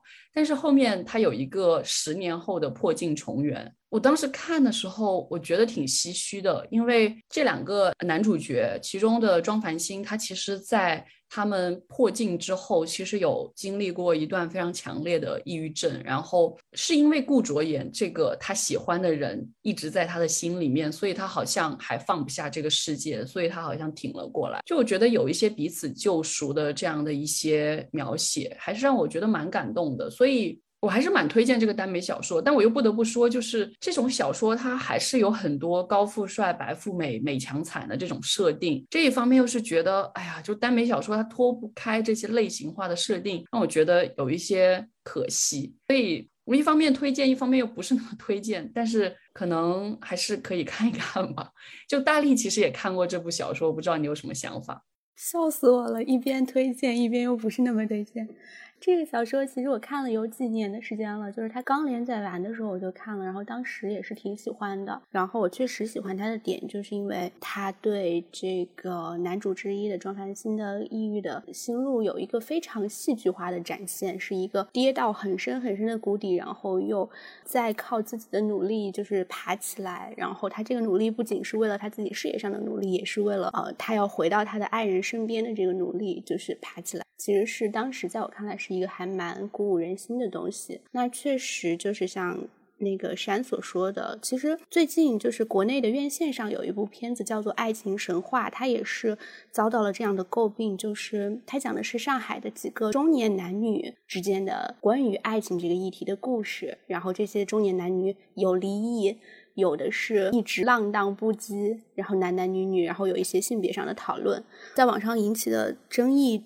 一个点也是说，这些人都是在上海不愁吃穿，所以他们才能够花那么多的时间去讨论爱情这个东西。所以，其实我觉得有一个需要去考虑的点，就是爱情究竟在当代生活中是不是一个奢侈品？那我们在文艺作品里面去表达爱情，或者是去在文艺作品中去捕捉这个爱情的议题的时候，我们是不是只看到了它光鲜的那一面？那我们有没有办法去想象不那么光鲜的或者困难重重的状况之下，下人们因为在困境当中互助而产生的爱情？其实，在《别来无恙》当中，我觉得除了他的就是高富帅这个外壳之外，他也是有这样的主题，就是当你的爱人伤害过你，你能不能再放下你的自尊心，重新去接受他一次？那这个可能是无关你的阶级身份的。但是同时，他在处理的时候，确实就是在我记得最后有一个情节是庄凡心要如何去和这个污蔑他的人去斗争的时候，又是那个常见的网文爽文的套路，说我们有人脉，我们有可以供你使用的这个媒体，所以我们可以为你洗白这个身份。那这个确实是看着很爽了，但是。其实它就无形之中拉远了这个小说和我们的距离，就是我觉得把它档次拉低了。就我觉得它可以处理成一个更好的题材，就是如果是一个普通人之间是这样子的话，我们还愿不愿意相信说，即使我们没有办法去洗脱身上的冤屈，我们没有办法去那么好的战胜抑郁症，我们仍然可以拥有爱情？我觉得可能作为创作者和读者来说，都缺乏这一重想象吧。这个地方我。也特别想再追加着补充一句，就是我之前也在年终节目里面有推荐的，我在他乡挺好的。然后再包括最近的那个爱很美味，我觉得里面的这种就是设定，他总喜欢设定这个一个大公司的老板、女老板这样的角色，我觉得没有问题，但是又似乎觉得好像离更多的普通人这些不断。在内卷潮流中，感觉有一种打引号的牺牲的普通人来说还是很远。我其实更希望能够有更普通，甚至像蜗居那样的一个状态的年轻人的故事，然后能呈现出来。但是我觉得太难了，所以有一些可惜吧。我觉得，但是如果说回就是五月天的这个演唱会的话，其实《清空未来》这首歌刚开始听的时候觉得还好，但是越听越觉得就。会被吸引到里面，不管是旋律还是歌词。然后我很想跟大家分享一下他的那个，就是副歌的歌词，说的是：如果你，如果我，如果能重来，会不会还依然像当初勇敢，让无悔的晴空有无垠未来？我就觉得，希望这个祝福，这个祝愿能够真的实现吧。你都分享歌词了，为什么不唱出来呢？我这首歌唱不好。太新了，太新了，听的还不够多。以后啊，可以立个 flag，以后说不定会分享。这首歌是叫《星空未来》吗？为什么搜不到的？青青空未来。哦哦哦哦，青色的青。明白。然后在这个演唱会里面，还有两句话我特别想跟大家分享，就是他们在唱《终结孤单》这首老歌的时候，开头的时候加两句话，就是 Everything will be alright, tomorrow will be fine。我就发现这两句话，其实在这两年疫情的过程当中，我经常看到。呃，苏打绿在二零二零年复出的时候，也唱了一首歌叫《Tomorrow Will Be Fine》。但当然，他们当时唱那首歌，我不知道有多大程度上跟疫情相关，但是也跟他们自己当时的一些非常糟心的经历相关。所以我就觉得这两句话似乎成了疫情时代的一个代名词，就是 Everything will be alright, tomorrow will be fine。希望这个美好的祝愿呢也能够成真吧。最后，我还特别想跟大家分享五月天这个演唱会当中的盐酥鸡，就是他们总有这个盐酥鸡的桥段，就很好笑。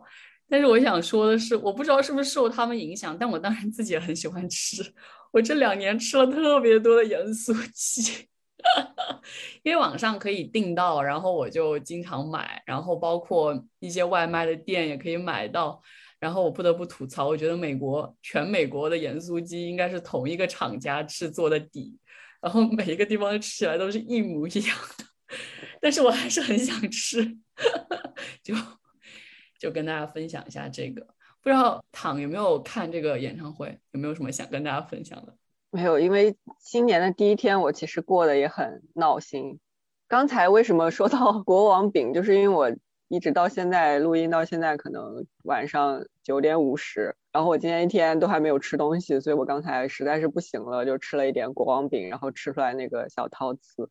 为什么没有吃东西呢？就是因为今天有非常非常多很琐碎、很细碎的一些事情占了我很多的精力。你要单独来看的话，可能都无所谓的，但是每一个事情都需要很多的这种细细碎碎的时间。就比如说我们年终节目今天有经历惊魂一刻，就是有听众反映说我们的年终节目。背景音乐的音量太大了，于是那个我们那期剪辑是超超，然后他就调整了音量，我就重新上传。结果重新上传之后呢，节目被直接下架了。就让我最可惜的就是他在喜马拉雅节目下架的话，那其他平台的之前的评论和留言就全都没有了。于是我就去找客服申诉，然后。先是普通的那种机器的客服，然后找人工客服，中间又是一直拉扯来拉扯去，回复的很慢。他就我知道说这些客服他是有一套话术的，淘宝客服好像也是这样，就他会有一套说怎么回应你的那些内容。比如说我问他，我说这个上面说我违反了规定，是出了什么问题？他竟然回复我说，就是说您违反了规定的一些废话文学。我天哪，这才是废话文学的集大成者！我刚刚根本不是废话。我说我当然知道。我说，请问是具体出了什么问题？我说我们之前的节目有通过审核，但是调整了音量之后被直接下架了。请问具体是出了什么问题？他说啊，这边是很理解您焦急的心情。我真的觉得所有的客服都是同样的话术。我用这边的熊猫外卖也是同样的话术，我不敢相信，我因为这件事情搞了，就整个前前后后可能搞了两三个小时，我真的是太崩溃了。哎呀，被它变成吐槽项目，但是实在是我今天这个新年第一天过的同样是就很荒谬。本来我今天想看那个《哈利波特》，一会儿还是会聊到，都没有时间看。昨天灵山跟我说五月天的跨年很好看，然后我也没有来得及看。昨天看了一点，然后今天补了一些那个 B 站的跨年晚会，因为我以为我们可能会就是会比较详细的聊到，结果发现好像并没有这个趋势。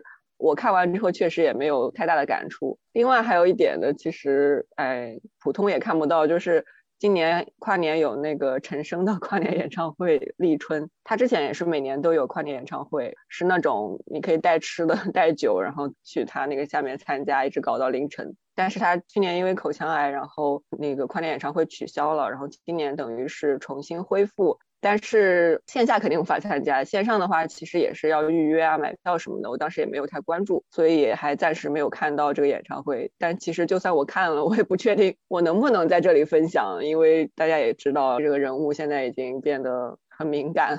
总之依然是乱糟糟的这样一个状态吧。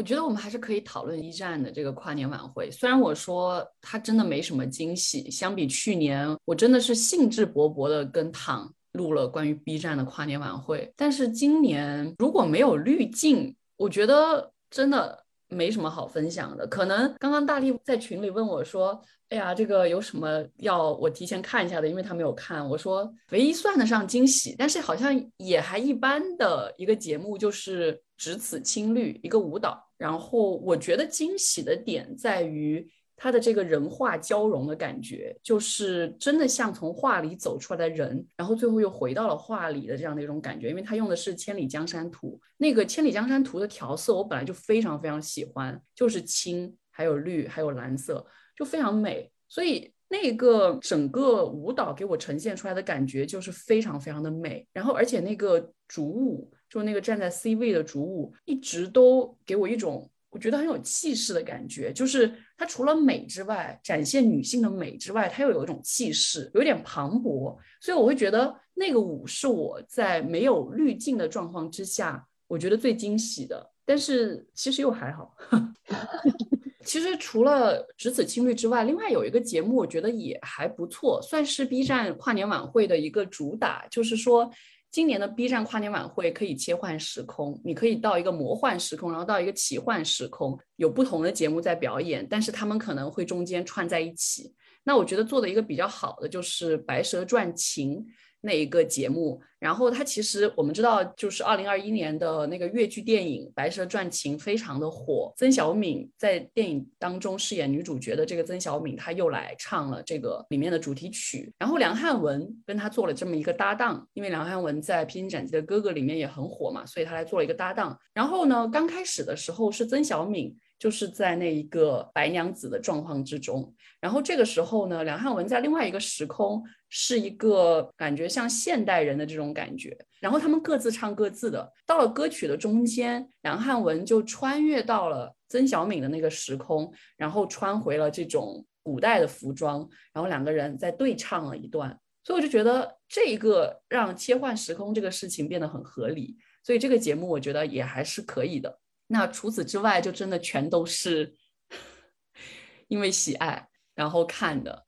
比如说周深的那个《可他爱着这个世界》，还有他唱了那个《Just Like Fire》那首歌，我觉得《Just Like Fire》他唱的好帅啊！这可能是我一开始看的时候最喜欢的一个节目。当然。因为我 很喜欢周深，就是有一个强烈的滤镜在这里。然后除此之外，就是《时光代理人》的片头曲，就是《Dive Back in Time》，是白沙 Jazz 这个乐团唱的，我也是觉得很喜欢。然后包括里面很流行的那个手指舞，然后也是有一个重现，包括二次元跟三次元的这些人一起跳手指舞。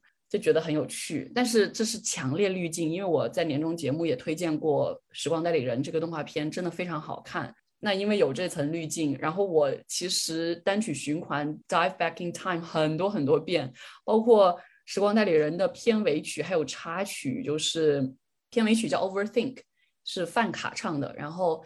插曲叫《时光教会我的》，是邹俊健唱的，这两首歌也非常好听。然后我也是单曲循环了很久，所以是有非常强烈的滤镜在那里的。然后另外一个有强烈滤镜的就是《凄美地》这首歌，据说 B 站的跨年晚会是郭顶第一次上这种舞台。然后哇，他如果这首歌是现场唱的，那他的这个现场的稳定性真的很强大。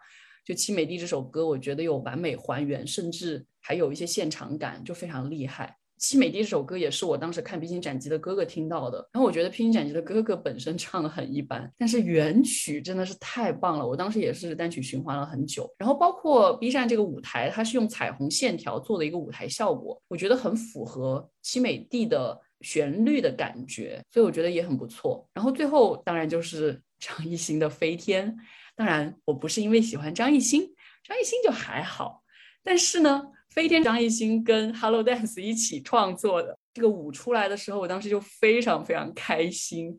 然后我觉得 Hello Dance 这个舞真的做的太好了，所以我之前就看过飞天的很多个版本，然后看过非常多遍，然后不断的跟唐安利就说：“哎呀，Hello Dance 又出了一个超好的，我的肖。”但是当然，肖没有出现在跨年晚会的舞台。然后，而且他们那个跳这个舞之前，就只标了张艺兴这首歌的一些创作内容，没居然没有标 Hello Dance 是伴舞，我就有一种非常不开心，因为盖盖还是在里面有跳的，所以就很不爽。大概这是我对 B 站这一次的跨年晚会的感受，不知道两位有没有什么想法？我是昨天。本来准备看直播的，但是我没有计算那个时间，所以我打开的时候正好是《只此青绿》。《只此青绿》是我看的第一个节目，所以我印象也蛮深的。因为今年以来好像有有好几个这样类似的中国古典舞蹈的节目，有一个好像叫《五千年》，我之前看到好多人夸说特别美、特别好看。然后还有一些是之前河南卫视的一些节目的舞台。有飞天，还有什么的都很漂亮，特别美，所以《只此青绿》给我留下印象也还蛮深的。然后刚才提到的《白蛇传情》也是我还比较喜欢那个节目。我喜欢它一个很重要的原因，就是因为它是等于是一个戏曲和流行的一个对唱，而且是粤剧和粤语的一个对唱。粤剧是广东那个粤剧的广东那个粤。我就是还蛮喜欢各类这种方言类型的表演的。去年 B 站跨年也有方言节目，哎，我当时也提了这一点，就是我真的很喜欢方言节目，希望能有更多的一个展示。那最近上的那个电影《爱情神话》也是因为它一全程都是上海话，也是因为这个方言的展示，有受到很多好评，我就还蛮期待《繁花》的。然而某位胡歌的脑残粉 到现在都还没有看《繁花》。哎呀呀，哎呀等上映了我就一定会看的。啊，没有，声音也有这么确实还没没有这么 没有这么高了。还没上嘛，上了就会看。因为其他的节目有印象的真的不是很多，会怀疑自己是不是有一点脱节。里面好多歌我都没有听过，一些游戏的主题曲啊，一些动漫主题曲啊，还有一些似乎我觉得是抖音的那些曲子什么的，我好像大概知道有这么回事儿，但是好像自己也没有专门的听过，就会有这样一隔着一层的一个感觉。刚才林珊讲到郭顶的新美地，另外一首那个水星记我也还蛮喜欢的。大力呢，有没有要分享的？哦，对，我刚刚想说的是，就是我没记错的话，《繁花》那本书是我大二还是大三的时候，然后山还在清华读研究生，然后我买了实体书，读完了，山借去，就没有然后了，就没有读了。没有是这样的，然后有然后，然后山就借给了我，我把它读完了。对。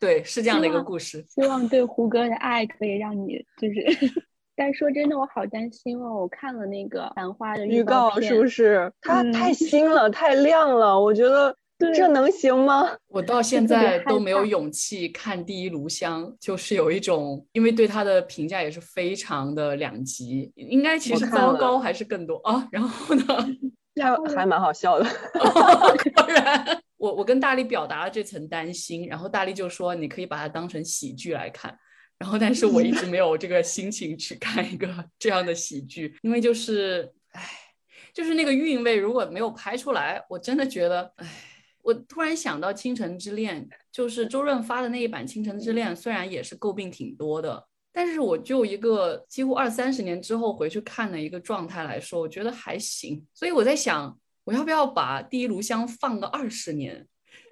朋友们，一个人的拖延能拖延到什么程度？我再也不好意思 叫超超拖拖了。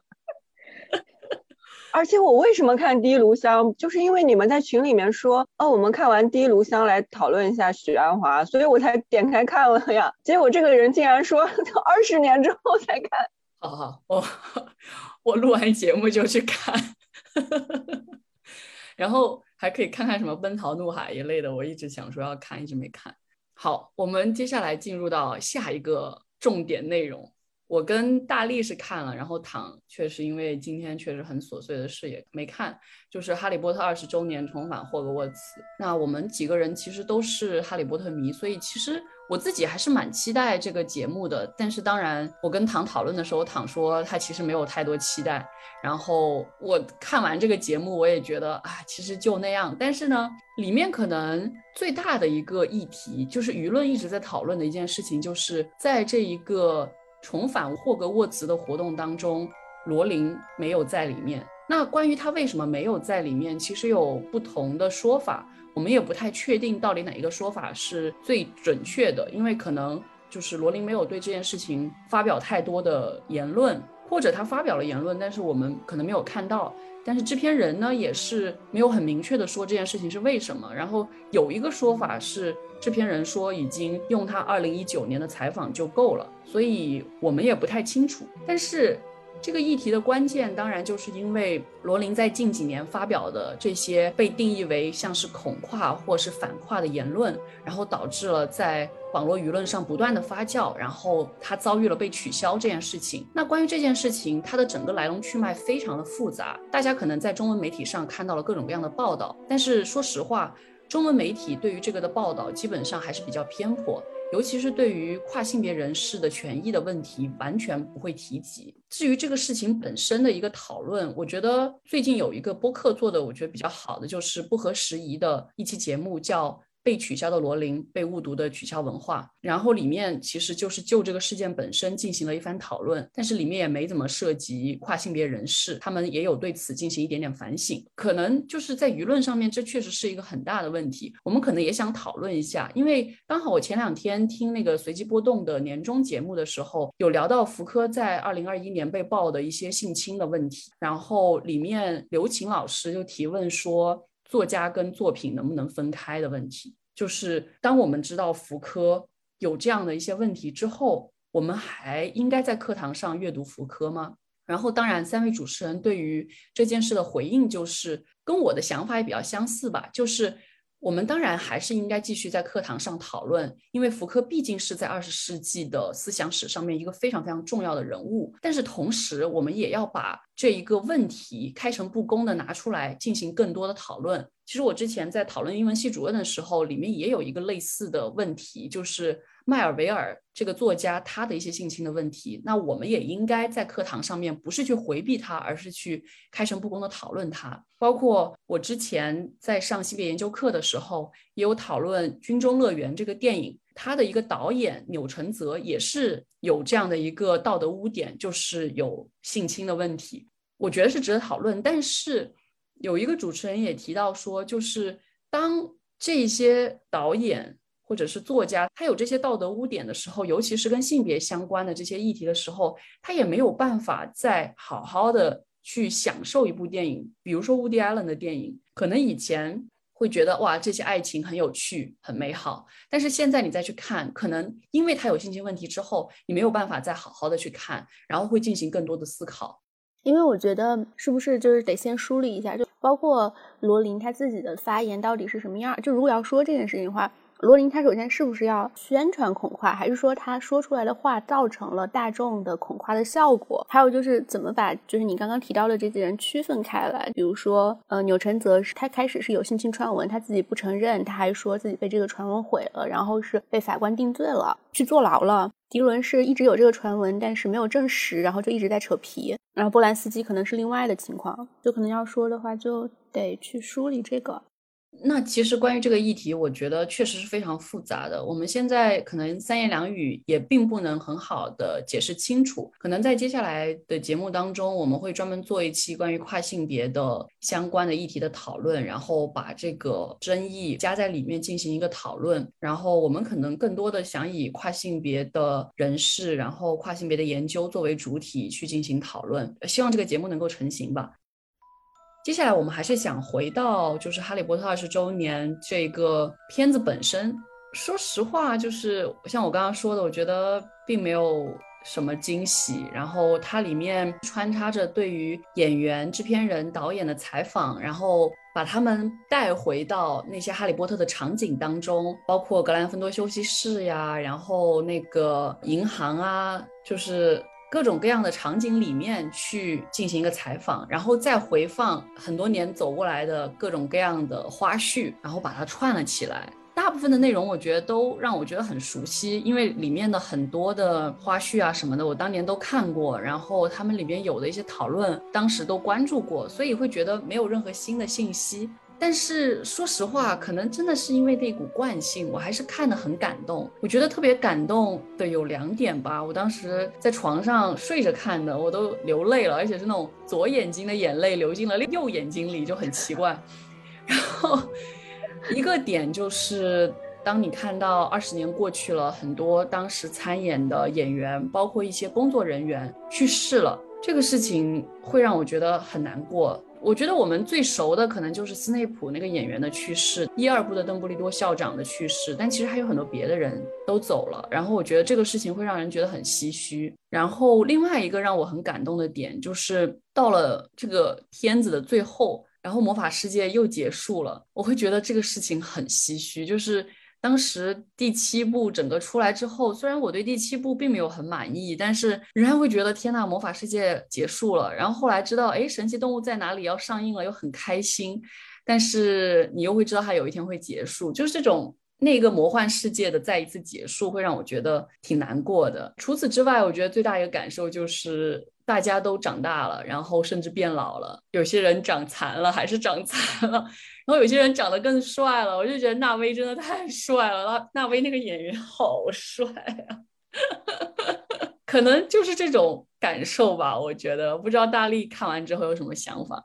对，其实如果让我就比如说过个三天再回来评价这个片子，我可能就会从那个看完这个片子的那个脑热当中退下去，然后给他打个三星左右吧。但是就是现在我还是很想给他打五星，就是它确实是来自于一个魔法世界的一个召唤，一个邀请，就是 return。其实除了刚刚山说的那些，他说的那些我也非常的感同身受。然后除了那些之外，其实在这一部片子里面，我会感觉到一个好的故事，好的文艺。作品它的力量是所有创造它的人都紧紧的跟它连在一起，就是有一种你真的感觉到人们合力去把一个东西做好的那种信念感。不管是导演、演员，还是他开篇的时候讲到说那个道具组，我们也看到说道具组怎么样去把几乎是镜头带不到的细节都做得非常的精细，包括这些人他们在过了这么多年之后谈到这个世界的时候的那种眉飞色舞，这个。故事如何影响到他们的生活？我在这个片子里面哭的那个点是卢娜的演员出来的时候，然后他就讲说他小时候很古怪，看了《哈利波特》的故事之后就给罗琳写信，于是他就拥有了一个朋友，就是罗琳是他的笔友，然后他来演这个角色，他就感觉他的那个古怪，他的那个。和这个世界的格格不入，在另一个世界里被释放出来了。其实我在看他讲话的时候啊，仍然觉得他还带有那个卢娜那个角色的那个神经质，就是这个演员他讲话的时候瞪大眼睛，或者有怎样的停顿，我还是觉得他可能现在已经是一个成年人了。然后其实你去看他的长相和电影里的那个卢娜小天使已经不太像了。我会猜想说，他现在的成年生活可能仍然还会有那个格格不入的时刻，还有那个觉得。孤单的时刻，你在他的叙述中，你就会感觉到说他在从不管是他读这本书的记忆，还是从他参演这个电影的记忆里面获得那个力量，那个让他整个人都非常有光彩的东西。不会像山那样觉得说你这个纪录片结束了，这个世界又关上大门了。我觉得反而是在这些演员脱出他们的角色之后。以一个现实世界没有魔法的世界麻瓜的身份去讲那样一个世界，去讲他们对那样一个世界的确信的时候，你就会感觉到是因为这些确信，这些不同人的确信，把这个世界所保留了下来，然后它会一直保留下去。其实你提到这个点，我也很感触，就是除了卢娜之外，还有别的一些，比如。赫敏被骂泥巴种的那一个片段，还有各种各样与这个世界格格不入的人，在哈利波特的这个魔法世界得到了某种救赎。就是我觉得这些情节、这些闪回，包括演员对他们再次的一种评价，我都会觉得在回应整一个罗琳的这种争议。虽然它是一个非常迂回的方式，因为就我。当时看新闻的时候，很多人就说感觉被罗琳背叛了，因为当年可能是罗琳给了他这样的一股力量，然后要与这种世界的规则相对抗，然后去容纳他的这种格格不入、这种酷儿性，但是好像被背叛了。但是我觉得我们应该去想的点就是，可是作品里面的很多东西仍然在那里，仍然可能可以激励我们。我之前看《洛杉矶时报》的一篇文章的时候，里面有引用就是哈利波特的扮演者丹尼尔的一段话，我觉得还是对的。虽然可能大家会觉得啊，这些人什么跟罗琳割席什么的，但是我觉得是对的。就是他有说，I really hope that you don't entirely lose what was valuable in the stories to you. If you found anything in the stories that resonated with you and helped you at any time in your life, then that is between you and the book that you read And it is sacred. And in my opinion, nobody can touch that. 就是他强调读者与书的联系，然后这些书里面的这些情节，可能在某一个时刻给你带去过力量。我觉得这个也很重要。所以我其实看这个片子，就是看到这些情节的时候，我整个人当时非常非常矛盾。不过我也不知道。但是我觉得你刚刚讲的这个里面就有一个预设，就是罗琳是他的本意是恐跨的，但是其实不，就是至少暂时我们这个还这个判断还是悬置的吧。嗯，我觉得有一个评论还是比较有道理的，就是罗琳可能真的属于第二波女权主义运动的那个潮流，然后在第二波女权主义运动的过程当中，本来对于跨性别的议题就是有一些敌意，包括波伏娃也属于那一波女权主义运动，所以就是会有女权主义。运动本身的发展也有一个渐进的过程，所以我们去思考的时候，也应该带着某一种怎么说，就是历史发展的这样的眼光去看待。唉，但是真的是一个非常艰难的讨论跟非常艰难的议题。其实，哎呀，刚刚其实讨论到这个问题，我们可能又进入了一个很严肃的状态当中。其实，我们还是想把新年节目做的稍微开心一点。所以，不知道躺刚刚听到我跟大力的分享，会有什么样的一些感受？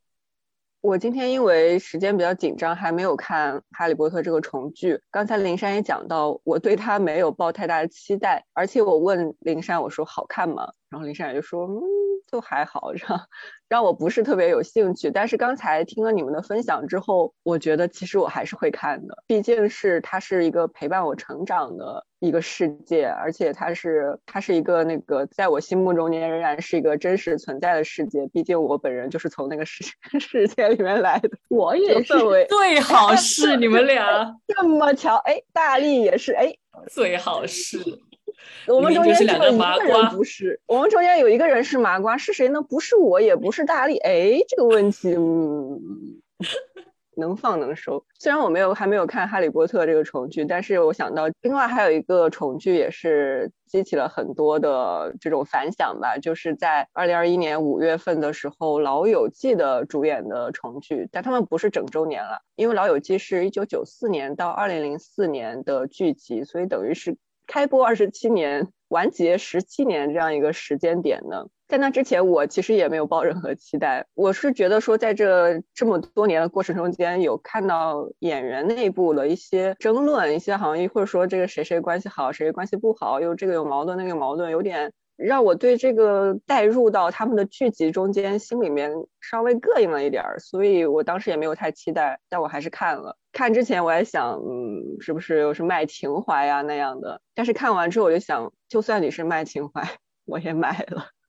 我觉得《哈利波特》也是这样，就算你是二十周年卖情怀，我照单全收，仍然会有这样一个感觉。但是刚才林珊跟大力都有提到《哈利波特》以及罗琳的一些争议，我就会想到《老友记》里面几个主创也说，如果是现在在现在开播这个剧集，他们的主演阵容绝对不会这样，会更多考虑到这个种族啊，或者性别啊，或者是各种方面的一个多样性，是不可能是现在这样一个阵容的。我觉得这不是政治正确，而是像前面林珊也提到的，本身大家的认识和这个我们社会的就是在不断发展的，这是在如果当今社会的一个环境之下，你是必然会发生的一个事情，而且你现在的这种融合程度也是不可能像《老友记》里面那样子一个比较多数的白色的一个状态的。所以我觉得 我们未来也许可以做一期这个故意毁童年系列，就是一些我们之前比较喜欢、常看的一些经典作品，可能那个时候只沉浸在他构建的世界，然后他给我们营造那种温馨的朋友的氛围，或者其他任何的东西里面，会有一些我们当时也没有注意到。可能会有一些些小问题或者一些些东西的地方，但是我们现在成长了，我们现在了解到更多东西，我们看到了更多的方向，更多的问题，可以把这些单独拎出来讲一讲，我觉得应该是挺有意思的。另外，我会想到在开头讲逝者的时候忘了提了，就是《老友记》里面的一个很重要的配角，就是咖啡店的那个，我现在都不太确定他是不是老板还是一个主要员工，就是刚 Sir，然后他去世了。大家如果看过《老友记》，就知道除了他们的公寓，咖啡馆就是一个非常重要的一个场景。然后刚 Sir 也是里面的黄金配角，也是在咖啡馆里面发生了很多的故事。基本上大家也会说六人行嘛，那其实有的时候大家会说，可能刚 Sir 是第七个人，或者是那个嗯其他的某个人是第七个人，就说明他的位置是有多么的重要。还有一点，我也是突然想到的，我不知道，我觉得可能有点和话题有点割裂。就是也是在讲逝者的时候忘了提的一个人，法国的一个艺术家克里斯蒂安·波尔坦斯基在七月十四号的时候去世，享年七十六岁。他是一个雕塑，然后绘画，然后各种的那种，就是艺术家。我其实之前对他不太了解，但是为什么我想提一下他？是因为就像我说那个，有些时刻让我收到一些消息，有了额外的一些加成。我当时看到那个新闻的时候，我在逛博物馆，我在拍照，然后那个有那个新闻嘛。我当时在逛那个巴黎现代博物馆，然后有一个厅。就是博尔坦斯基的厅。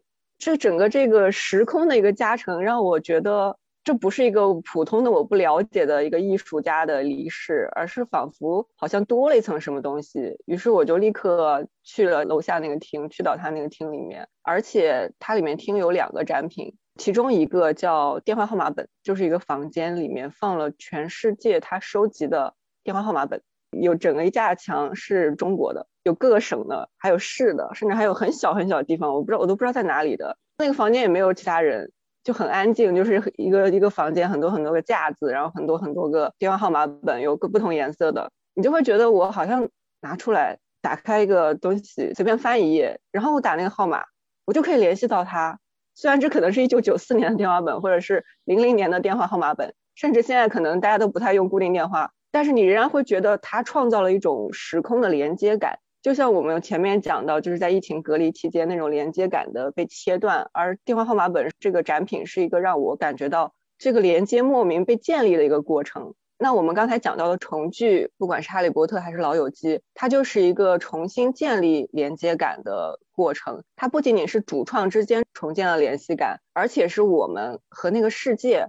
和我们过去所受到的感动、所读过的书、所看过的剧集的一个重新建立的一个连接。那其实我们刚才那些讨论、那些争议，如果是一个无效讨论、无效争议的话，那很多时候其实是一个很粗暴的切断联系感的过程。如果是有效的讨论、有效的争议，那其实也是另外一个在公共领域、公共空间在话语上建立联系感的一个过程。我觉得不管是哪一种，当然我是会希望有这个世界会有更多的一个联系，会像一个。更开阔的一个方向发展。呃，其实刚刚唐讲的这些，我觉得确实是对我们今天这个大家随意聊天的节目一个蛮好的总结，然后也是值得我们带进二零二二年继续思考的一些问题吧。希望能够做到，就是我们今天的一些承诺，然后继续去探索，继续去阅读，然后继续做节目。也希望大家能够从这些里面得到一些想法，得到一些启示吧。这个二零二二年的开年节目跟我自己的想象有点不一样，但是我觉得也挺好的。就是我们在年初就进行了如此严肃的讨论，我们可以继续下去。而且我刚才回忆了一下，我们这一期节目里面已经立了 无数个 flag，我们要做这个，要做那个，然后还要做什么什么，请大家期待这个，期待那个。感觉今年一年的节目已经都预定好了，已经预定好了，做就好了。对，大概是这样。然后反正就祝大家新年快乐，然后希望能够在这一年至少比二零二一年稍稍好一点点，那就已经非常好了。那今天节目就到这里了，我是蒋灵山，我是唐，我是大力，我们下期节目再见，拜拜，拜拜。